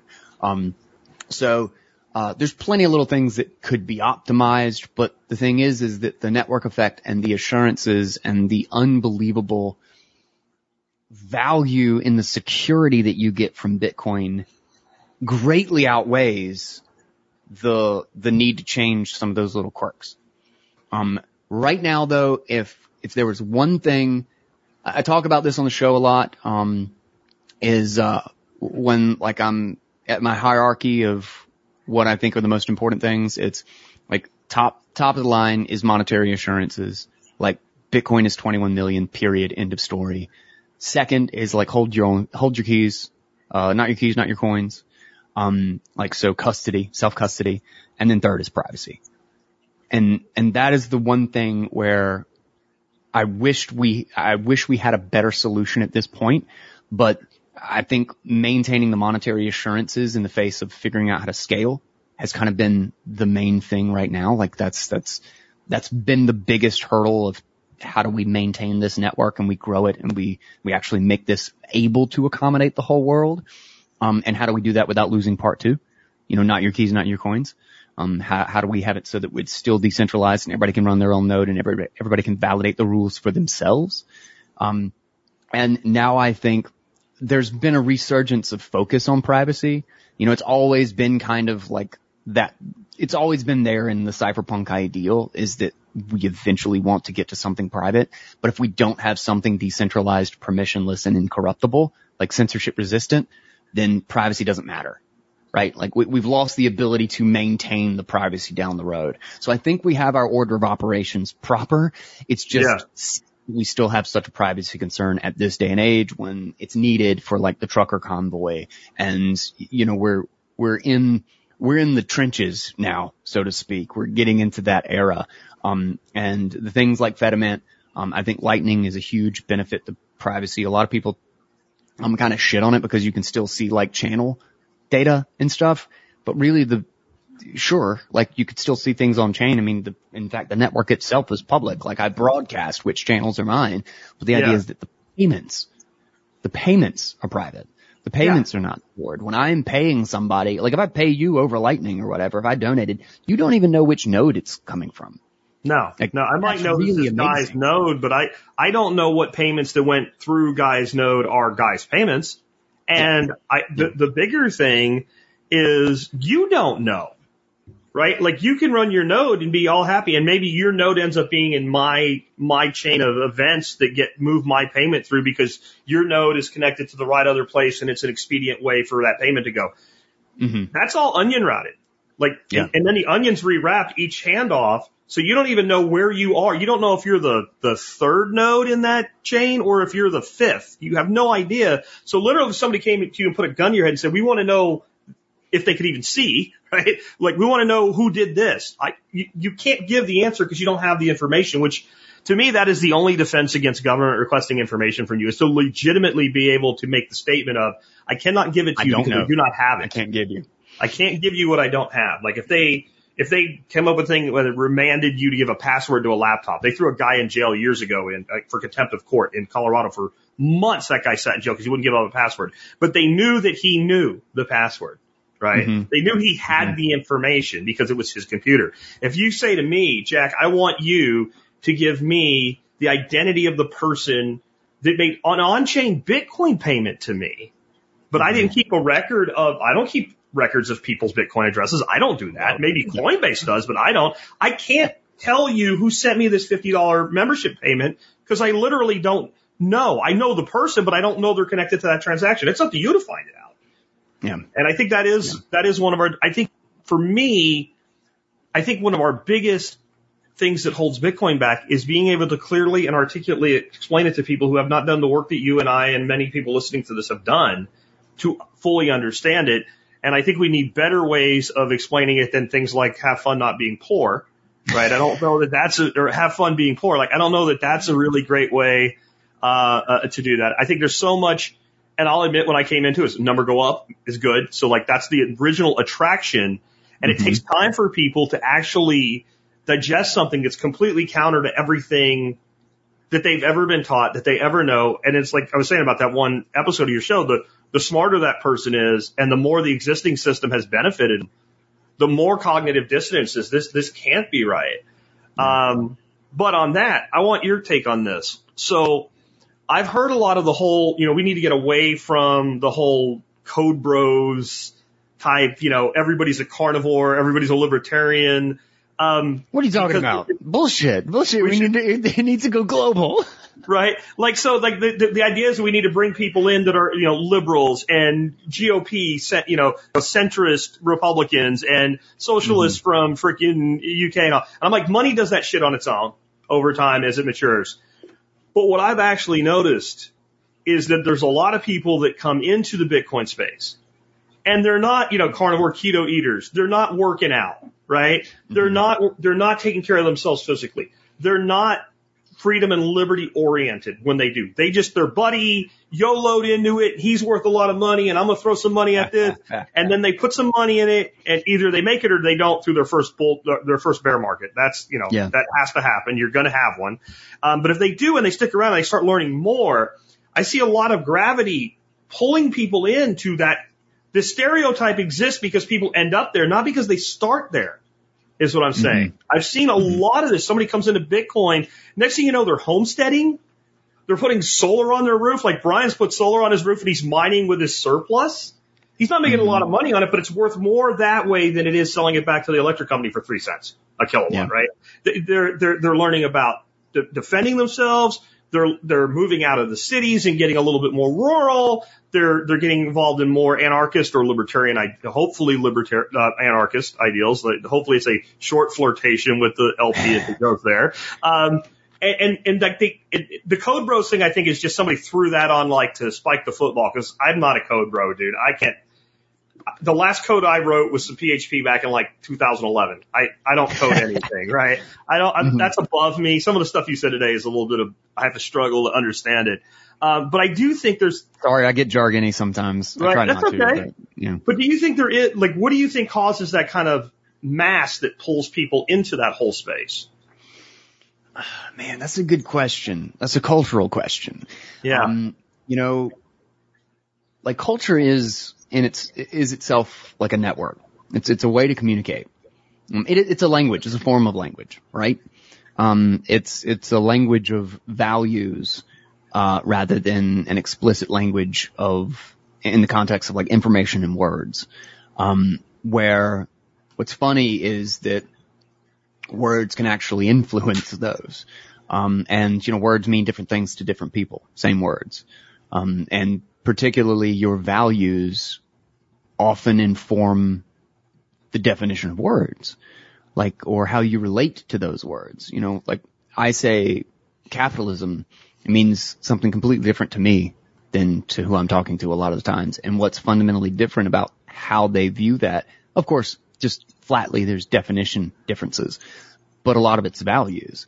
A lot of it is how you relate to what's important, like, like how you see the group versus the individual, like, like these sort of more fundamental things.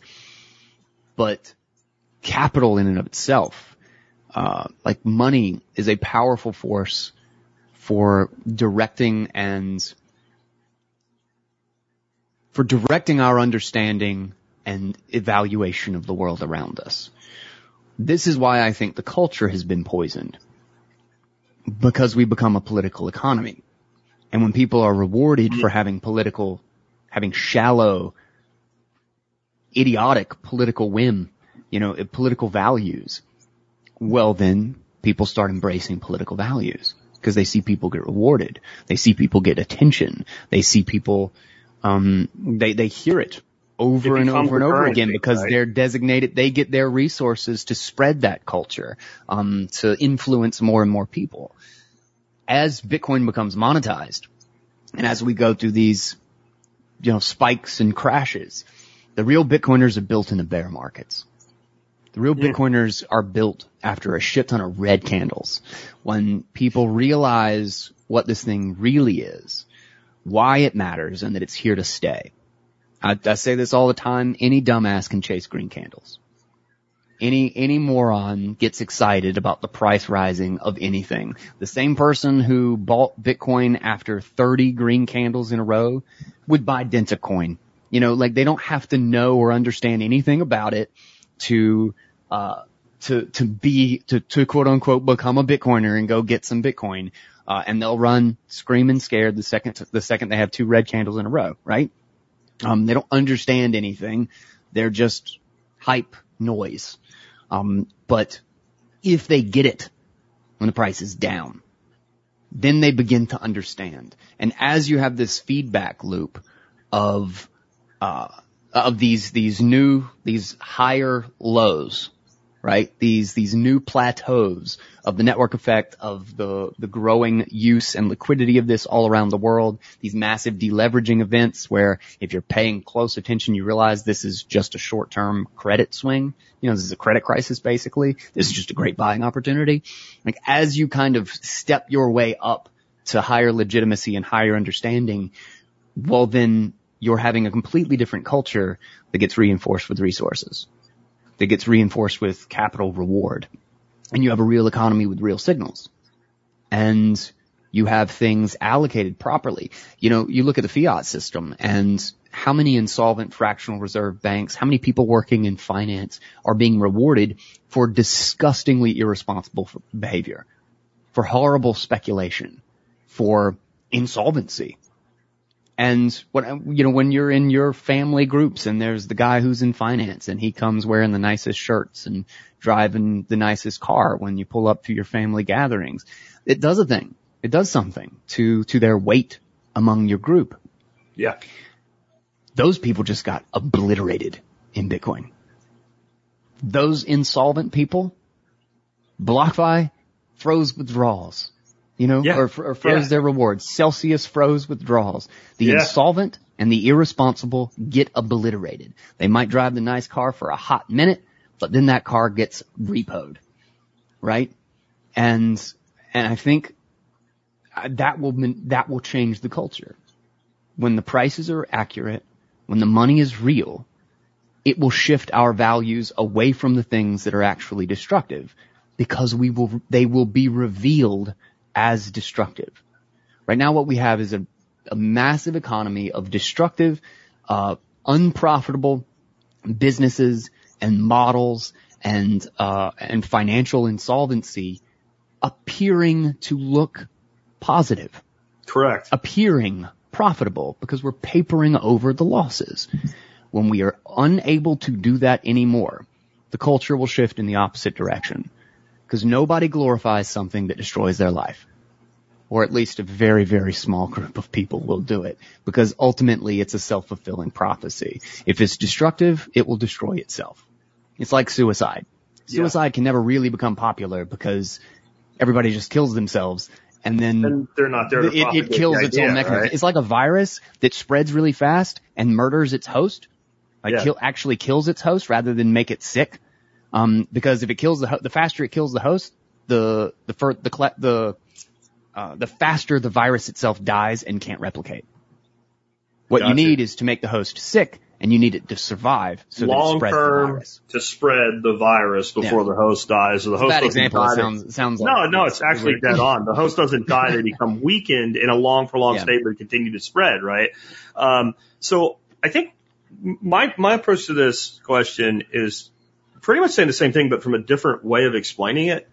And it is that I think there's two main things that happen to the mind when one examines Bitcoin enough to learn like first principles of money and understand how the fiat system actually works, what fractional reserve means, why inflation isn't what you think it is. It's not just printing money. It's, it's a velocity of money as it moves and multiplies in the fractional mm-hmm. system. And like when you learn all that, you're like, well, nobody taught me. You know, if you got people with a degree in freaking business and like a minor in economics that don't really understand fractional reserve, no right? idea. And and they're like, that, that that shit. Yeah. really hurts the brain. But if they accept it, then they say, well, wait a minute. If I was lied to about money and banking, then maybe I was lied to about other shit. So then they start Yeah. in, researching health and nutrition and they realize like, oh, this food they put us on, that's the same breakdown of, of macros as a bag of freaking cattle feed. And maybe I shouldn't eat like a cow because I'm not a cow and I'm not supposed to eat like a cow. And by, oh, by the way, cows aren't supposed to eat like that either. Cows are supposed to eat grass. That's what a ruminant does. It ruminates on grass. Maybe I should eat the cow that eats the grass instead of eat the food that the cow eats and eat the cow that eats the bag of food, right? So that, I think that opens up the, that, and that's the, that's the less intellectually um, sophisticated component. The more intellectually sophisticated component, it, the, per, the th- it's happening to the person, but they don't even know it. Yeah. Our society has been built on a bleak feature, a bleak, bleak future for a very long time. That's where the whole YOLO idea comes from, right? This idea that It's nihilism. screw the future, Yeah. live for today, right? Yeah. And a- an inflationary monetary system creates that. And if you look at all the richest people in the world, they're all in debt up to their eyes on purpose because the system's actually designed if you have enough money and leverage it them. the right way, you can you can live like that forever and never run out of money and never pay any taxes, right? So Yeah. there, it's it's it's all built on that. But then all the peons, like they try to participate in that system and it's very parasitic and they get drained of their blood, their life force. They're like the sick host you described, right? So they have no mm-hmm. hope in the future. They discover Bitcoin and then they discover the concept of something called savings, right? Not just investing, because investing, we all kind of in our mind, we make this, we make this mindset of if it's an investment, it's a risk. Like Mhm. acro- even across time, like I could do this for 20 years and it could still not pay off. When you look at Bitcoin, you go mathematically, unless a meteor hits the planet or something, this is going to be the money of the future. So my money's safer. Then so you start thinking about tomorrow. And now you start thinking about next year. And then you start thinking in five years. And it, it has a, a huge cascading effect because one thing you do is like, well, like, yeah, I got to think about my future, but, and my grandkids and my great grandkids. So old men start p- planting trees under whose shade they know they will never sit. So they start thinking about multi-generation, but they also think like, well, I want to be here to see as much of this cool shit as possible. So like, then they start thinking about their health, right? And then if they start taking that journey, they start looking into all of the corruption around the food industry, the pharmaceutical industry, and they, they go down that rabbit hole, right? And they, they end up living in the rabbit hole. Like you, you can't unsee it. It's, it's a matrix experience, but it all really starts with, I'm actually now hopeful for my future. Because if you want to know why people kill themselves, they have no hope that tomorrow will be better than today. They have no And hope so- that tomorrow will be better than, than today, and they feel like they have no control over changing Yep. that. Every day I wake up will be the It's worst day of my life, right? Peter from uh, Office Space, right? Like every day Yeah. will be the worst day I've ever had. It will never get any better. And the balance of con- keeping this like loose federation of slaves together is to make them feel like that just enough that they don't kill themselves, that they stick around sick, fat, lazy, and unhealthy.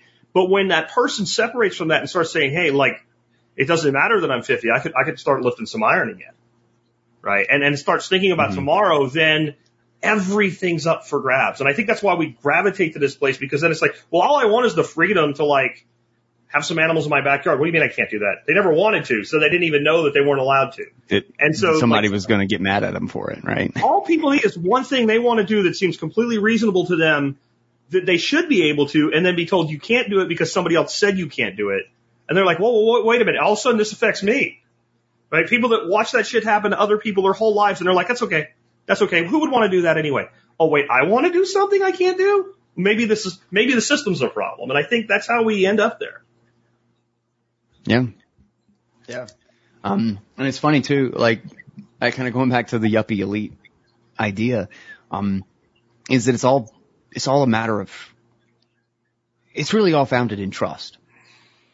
Is that we are, we're groomed, we're groomed, we're, we're literally led from the very beginning in the public school system and everything to trust and believe that someone else has the answer, that it's in the right textbook. It's not something to discover. It's mm. something to be told and that you're supposed to listen to the person who is the authority. You're supposed to do exactly what your teacher says. And if they can't explain it, it doesn't matter. That's the answer because the teacher has it. It's Yes. the expert who has the answer. It's the right politician who has the answer. And they are the, they are the source rather than discovery, rather than critical thinking. And when you, when you start to develop this, it's basically a learned dependency of do not have confidence in yourself. Do not think through things yourself. Here is a list of things you were supposed to remember and here are the people who tell you what those things are supposed to be and memorize it, regurgitate it, memorize it, regurgitate it. And you do this for long enough and then people just go looking for where's the answer? Who's the expert that has the answer for me? And And when it you exists. Make your first. It's like a revival. Right. It's like a. Yeah. It's it's like a it's an inner revolution. There's like this enlightenment when you realize that you were lied to about money. yeah. You're like, so I can. You've you've suddenly. It's this feeling of incredible self empowerment that you figured this shit out. That you found the answer in spite of the person who told you what it was because they were wrong. And your trust in that model, your trust in the dependency that was supposed to be keeping you safe cracks. And then you start looking around because now you're, you, you've taken two steps back away from this frame of reality that you were in. And now you can look at the actual nature of the frame. Now you can kind of look outside the side of the painting and look at the wall that it's sitting on. And you're like, dude, this wall is like rotten. There's like, Yeah. there's other things wrong with this. Yeah. Um, and then you keep stepping back further and further, you know, it's, and it's so funny. The writing is on the wall everywhere. Like the, the obviousness of some of the things that we're lied about is incredible. Like the fact that corn and grain causes, like makes us fat, yeah. that it's incredibly unhealthy for us. We know these things. Like farmers, like they know these things. In fact, like there's a, there's a delicacy in France with ducks where they induce fatty liver disease Mhm. by force feeding them a bunch of corn and grain. They literally Yeah. put a pipe down the, because the duck won't eat it, they put a pipe down their gullet and they just, they just shove a bunch of corn and grain and carbs into the, into the ducks for months and months and months. And then when you kill the duck to eat them, their, their livers are disgusting. Or well, delicious. Exactly. But, uh, They are but their livers are insanely unhealthy. They literally induce fatty liver disease Yeah. so that it's because it's a delicacy. It's delicious. Everybody loves fat, but that's how you do it. And then you do that same thing with kids with cereal in the morning and you put sugar on it and all this And stuff. apple But juice and- somehow it's heart healthy for us. Yeah. But like it, it's the exact same thing. We do this to, so many times. It's what we do. The cattle, like over and over and over again, you see this same crap. We know what these things do, but when the experts say otherwise, which are actually just science funded by marketing, funded by incumbents that have political power to make sure that they can't be undermined from a cultural perspective, these, the, these systems of power feed back on themselves and everybody just trusts the, the loudest political voice. Agreed. And it leads to incredible corruption. It leads to the, the proliferation and sustainability of lies for decades and decades. And it's funny how much of that will fall away when we fix the money. You know, Mhm. what, what I think of when you say that, another one of Michael Saylor's interviews, and, and how the elite know what they're doing, and how they cure it in their own, you know, elite prodigy with education, because what you just said is a lesson that most people never experience. They never experience it, especially, and I don't mean to pick on people, you know, the, the whole generational thing, but the younger generation really believes there is an answer. We already know everything. And there is an answer. And once you know the answer, you just do that thing and don't, don't worry about it anymore, right? So what Saylor said when he went to MIT, all of a sudden instead of being the smartest kid in the classroom, he's surrounded by other people just as smart or smarter than him. Like they were all the smartest kids in their classroom before they were all in this room together. Yeah. And this professor walks out with one of the tiles from the Challenger space shuttle that burned up on reentry. And does it say, hello, my name is Mr. So-and-so or Professor so-and-so or Dr. So-and-so says, so that's what this is. It is your job as a class to figure out what went wrong. Puts it down on the desk and sits down and says not a word. And they all look at each other like, holy shit. And then they, he said, you realize in this exercise, you're not going to get the answer. That Yeah. At this point, that NASA had not figured it out yet. A whole Yeah. bunch of people that sat in the desk you were in that went through all of the things you're about to do in the next four years and some of them longer that went to work for NASA. They all already looked at this and they all already don't know the answer. There is no place in a book to get this answer. You're not going to stick your hand up and give a five word answer and get a, a star. And so Yeah. it broke that thinking that there was an answer. And the fact that when you, you know, if you think what it takes to get into MIT, Mhm. right? Like how hard that is. Like that's like a lesson that's designed like, well, we'll save our own in time because they end up coming through mostly the same funnel. And that they have to learn, hey, if you want to be one of the overlords, you have to not think like a peon anymore. And I think Mhm. Bitcoin gives that lesson like an MIT teacher does. It's like, here it is. And now it's up to you. Can you see it or do you fall out? Like you say, I, I can't accept this? Because I think that's the biggest thing holding Bitcoin back to me is that if I sit down and talk to you, let's say you're hugely overweight, right? And I say, look, you need to stop eating Twinkies and ho-hos and ding dongs and bread, right? And you need to eat like ribeyes and broccoli and stop drinking booze at least until you lose the weight because it interferes with the process and you need to mm-hmm. get healthy. And it's not that hard. And if I gave you a million dollars to eat ribeyes for six months, you would do it. Like the reason you don't want to do it isn't that you don't believe it'll work. It's because you don't want to do it. Yeah. Because accepting that it's true rem- would require you to be responsible for it. And I think there's Yeah. this intrin- like this internal thing that if I accept Bitcoin for what it is, I'm going to start thinking about my spending. Like Mhm. 10 years ago when I wanted to buy something, you know, I've done well financially my whole life. Like if I had enough money to buy the thing without altering my life today, I wouldn't bought the thing. Now when I want to buy a thing, I'm like, well, how many sats is that? Yeah. Right. And I don't think people subconsciously anyway want to make that. They don't want to go to the gym every day.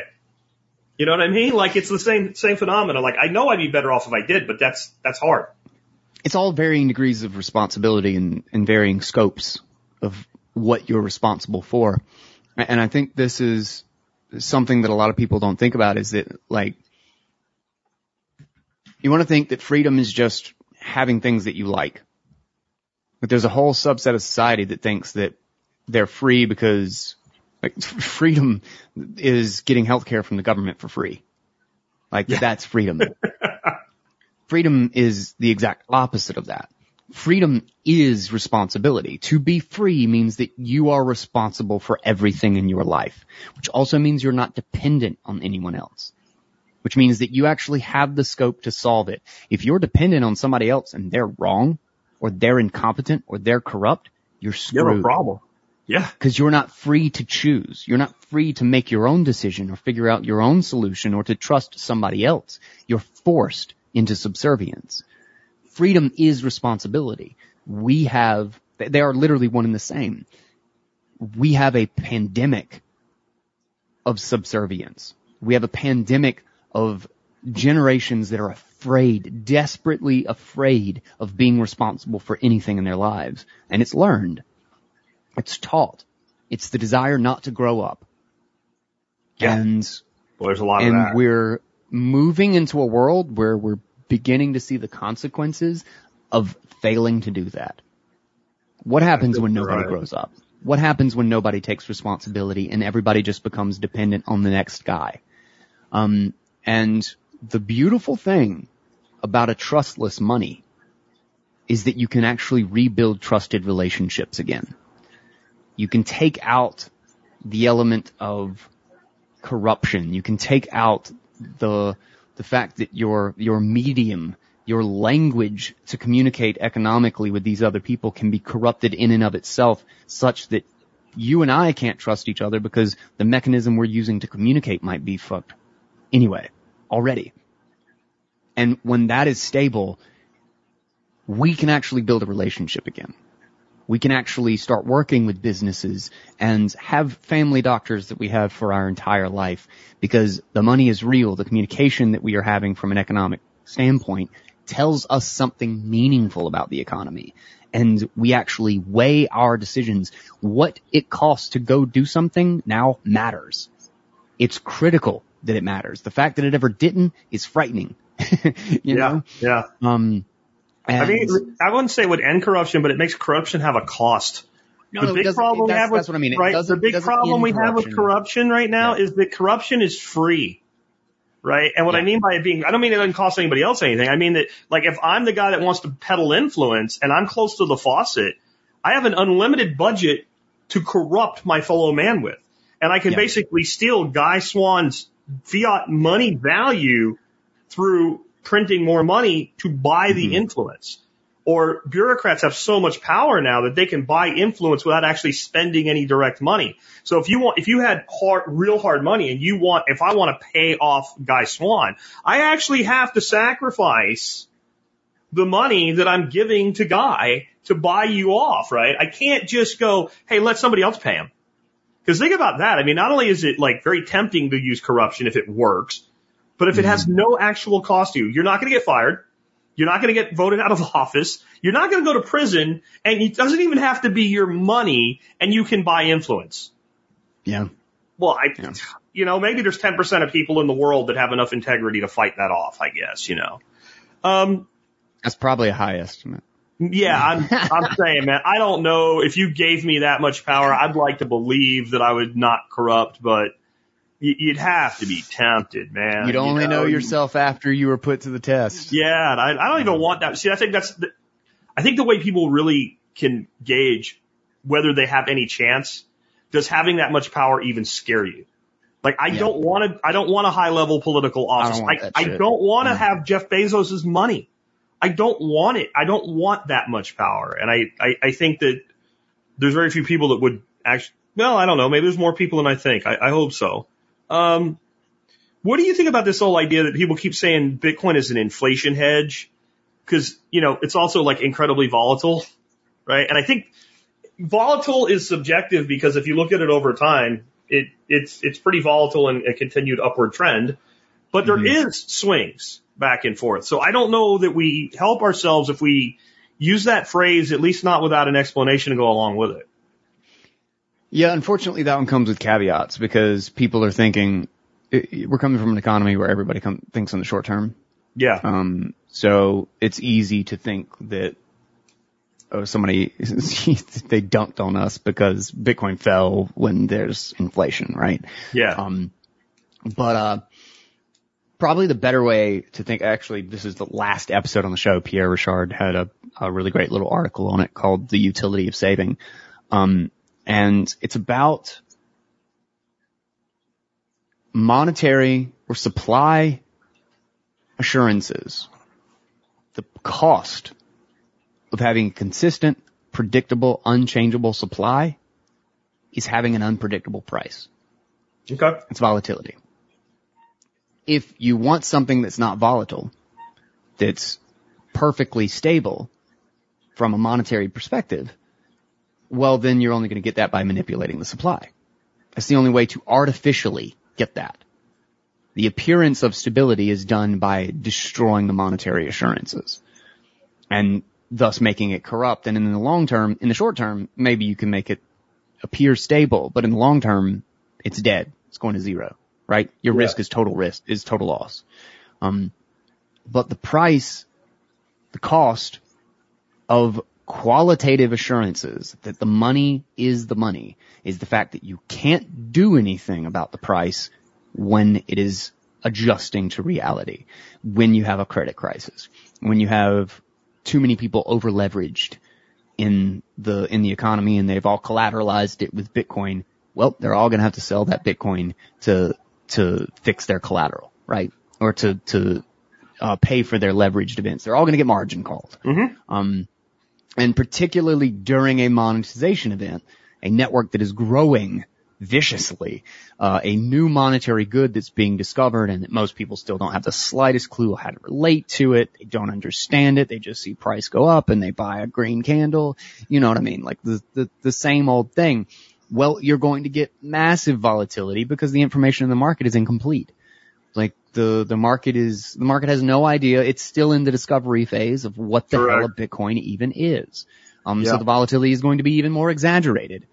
But the long-term fix to this, the only, you, you look out long enough and the, the it's simply that volatility comes or volatility dec- decreases with liquidity.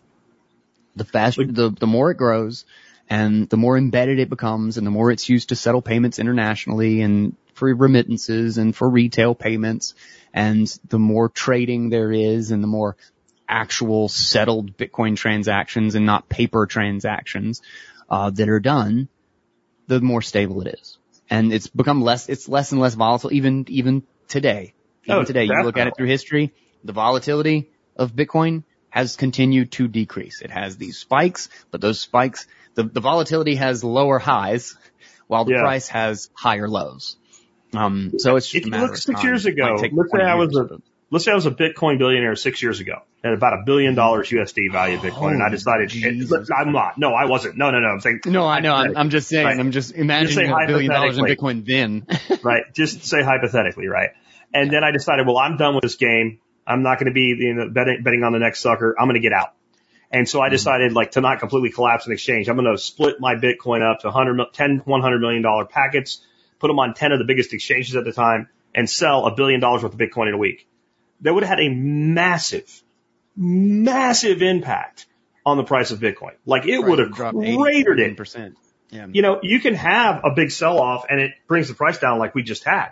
But if one person were to sell just a billion dollars worth of Bitcoin randomly, you know, and it's not p- dogpiled on with a bunch of others, it doesn't even move the needle anymore. Yeah. And I, I'm really interested You in this wouldn't new know in the model. middle of a day. I don't know who put this new model out, and it's always easy to reverse engineer a model. It doesn't mean it carries forward into the future, but I'm sure you've seen the model that's made up of this series of circles in the graph that shows the volatility and the overall upward trend.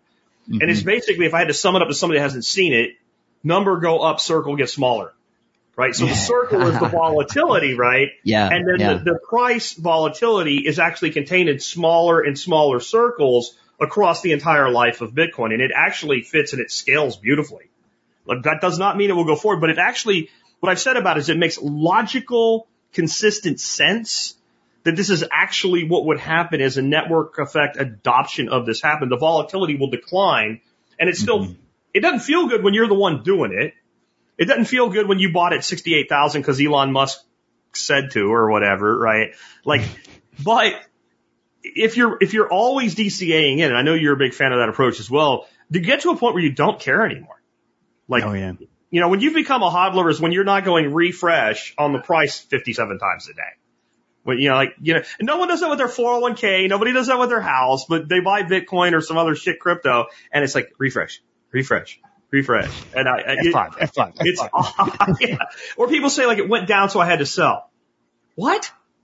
That doesn't. What, It's not like okay, so at the same time it went down, my wife got cancer, so I had to sell. Okay, that I feel for you. That sucks.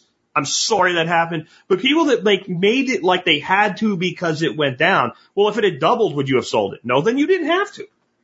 yeah. Like it's a weird thing, but I, I I guess it's an inflation hedge across the right time horizon. I Yeah. It's, You know, it's all about it's all about time horizon. It really is. Um, you know, What like isn't even back in 2013, yeah with I, I had friends or whatever, and like during that spike in the price or whatever, um, it's so funny. Like it was it was all hyped up, and I'd, I'd have some friends be like, "So when are you selling? Like when are, when are you when are you getting out and you Yeah. getting cash or whatever?" And I I would never. telling them it's like I'm not like Bitcoin is my exit. Like I don't I'm not selling. And they didn't understand. It was it was a stock to them. It was it was a trade and that was it. And I'm like, no. I'm I'm literally I want to move everything over to Bitcoin. I don't know how long that takes, but I'm going to slowly and incrementally make my life a Bitcoin life. Period. I'm just trying to end my use. I'm exiting fiat. However I can do that, I can do I'm doing that. Um Sorry, I kind of interrupted you. What were you about to say? No, that's fine. No, we, we, we I've had a long time, and I want to be respectful of your time here. But if we could, we could hit a few uh, comments from the audience here. Uh, Sure, sure. don't mind. yeah, I'm a little, time for that. I'm a little tight. I got like five, five, ten minutes left. Okay, well then, We make him wrap it up. go, go slow. I mean, go fast on them. Uh, thoughts on Bitcoin and podcasting being catalyst to launch the high first turning that follows the current crisis fourth turning. Thoughts on Bitcoin and podcasting being catalysts. Um, so you're meaning like from a societal, like fourth turning perspective. That's I what they're asking, yeah, Is that what they're basically. asking? Okay. Is, is the next generation the strong men to Um, replace the weak ass, soft ass men we have right now? Yeah, without a doubt. Um, well, going back to uh, the idea of freedom is responsibility, is it's putting you back in charge. Like Bitcoin, you know, there's something really amazing about holding your own keys for the first time to anybody who actually does it. Is you realize that like, holy shit, I have this, and nobody else has it. And in the monetary world, in the financial world, you never, that's never the case. You, you, everything is permissioned. Everything is a is a trusted network. Um, and when you hold your Bitcoin for the first time, like like this is my freaking Bitcoin. Holy crap! I could lose it. Like I could do something wrong, and it's scary. But the reason it's scary is because it's real. It's because it's actual responsibility that you have taken on. And in the same way, like you look at podcasting, podcasting is you sourcing your own information. Mm-hmm. Podcasting is not owned. There's no platform for podcasting podcasting is an, is an open RSS feed system on any and all platforms. Like, like you don't, I don't, I'm not locked into the one app that I want to use. You know, I, I have a bunch of different podcasting apps and I just choose whichever one I feel like using today. But the same podcasts are on all of them. You know, RSS feeds are open. Yeah. Um, It's a protocol. yeah, yeah, it's a pro- exactly. It's a protocol. Um, and there's immense power in kind of taking charge of your life, and it's a teaching moment. Um, like I said, there's a there's a personal enlightenment when you realize you've been lied to, when you discover something yourself for the first time, when you take responsibility for something, and uh, uh, that feed there's a feedback loop there when you when you realize that you're in control of one thing in your life but then you see everywhere where you're not in control, where you're Yeah. totally dependent, where you're screwed if something goes wrong based on someone else's decision. You start to, you start to root those things out. You start to look for your own answers. You start to take responsibility in those areas of your life. You mature, you grow up, you become a fucking adult. Um, and that's what we need. We Um, do. And fourth turnings, fourth turnings are when you realize the consequences of staying a child your whole life. Um, and you gotta, you gotta, you gotta wake the hell up and you gotta do something about it. So But I, I either want to do make that, sure you either do that or die. Yeah. I want to make sure you see this comment because this is your payday for the day, guy. JC Pocket says, I'm a- JC. right? I'm a very liberal Bitcoin What's up, buddy? supporter. Guy Swann is how I learned about money. Bitcoin is for everyone. I no longer identify as a liberal. JC's my boy. Love that guy. JC Uh, is full of, is full of gold. You gotta follow him on, on Twitter. All right. All right. So you guys know about it. Um, I want to let you go because It, it, it has been a long one. Um, but I think that this is one of the best interviews I've done, especially about Dude, uh, Thank you. Bitcoin. Thank you. And so it was fantastic having you here today, Guy. If uh, you ever want to come on and talk about anything again, or is there anything I can ever do for you or my community, can you just let us know and we'll do that. Uh, Oh, thank yeah, you. man. Thank you for giving us almost two hours of your time. I know it's valuable. Yeah. And uh, you want to tell man. people Good how to find you? Like where they Yeah. need to go to get more Guy? Because a lot of people are like, man, who is this guy? He's the guy. The guy. And I've read more about Bitcoin than anybody else you know. I believe that's a Um, true statement, by the way. Oh, it's one. It's it's true. It's true at this point. I got the proof of work, baby. I got Yeah. uh, 14 audiobooks. I got uh almost 700 reads on the show. Like it's just it's it's stacking up there, man. Um, I'm I'm going for that. You know, they say 10,000 hours makes you a master.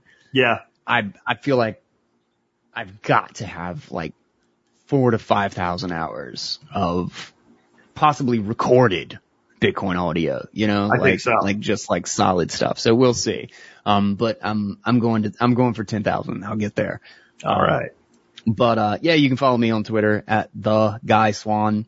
Um, I just post about Bitcoin, libertarianism, that that sort of stuff, philosophy, cypherpunk philosophy. It's my it's my fun stuff, and I read and discuss and learn and share about everything about Bitcoin, about its history, about why it should exist, why we needed it, um, why we need it still, um, the macro financial situation, economics. Like I said, I'm an Austrian economics nerd. Uh, some of my favorite stuff is like the 20 or 30 years of cypherpunk and cryptography history before it led to Bitcoin because there's so much just gold. I gotta talk about internet history. Obviously, I'm going to talk about it a lot in this. Um, and, uh, and my show, the podcast is Bitcoin Audible. And then also we've got Shitcoin Insider, which is few and far between, but we just recorded an episode the other day. Um, and so that show is not done. It's just kind of like our guilty pleasure to, to dump on a lot of the obnoxious stuff in crypto. um, but, uh, it's a fun show. It's a fun show. I Um, agree. But yeah, Bitcoin Audible is the main thing and the guy Swann on Twitter. Swann is two N's, by the way. Well, well, folks can get by either the, Yeah. the bitcoinbreakout.com or the survival uh, survivalpodcast.com. Look up this episode and I will have links to all of your stuff in the show Ooh, notes. who am I following? Yeah, yeah, yeah. Who am I Yeah, I wanted to uh, ask Cory that, Klippsten. Cory Klippsten. Uh, follow, follow him. He's the guy who runs, uh, he's CEO of Swan Bitcoin. Uh, he has done, he's been amazing at calling out all the shit that's like been blowing up in crypto. He's called out Celsius, called out like UST and Luna, like before these things blew up. Um, he's, man, he is a resource. Uh, uh, they're Gigi. Uh, I'm a huge fan of Gigi. Um, he has some incredible writing. He's got another book coming out. Uh, Knut Svanholm. Uh, I'm reading or we're waiting for confirmation on his third audiobook that I just did with him. Saifedean. I mean, there, there's a bunch of good ones. Those are just off the top of my head, but, um, uh, I ju- look at my follow list. I, I follow, that's, that's who I'm interested in Bitcoin right now. Very cool, man. Well, hey, again, thanks for being with us today. And again, uh, GuySwann.com, BitcoinAudible.com, The Guy Swann at Twitter. I will make sure there's links to all of those in the show notes of Mhm. both websites for uh, today's episode. Thank you again for being with us, Guy. Yeah, man, for sure. I appreciate it. Had a good ass time.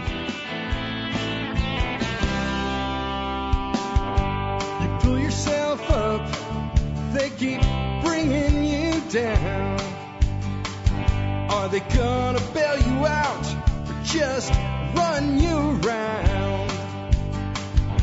They said you should have a house the American way.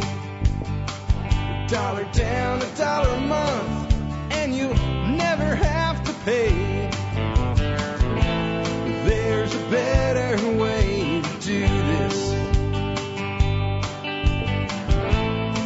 me show you a better way.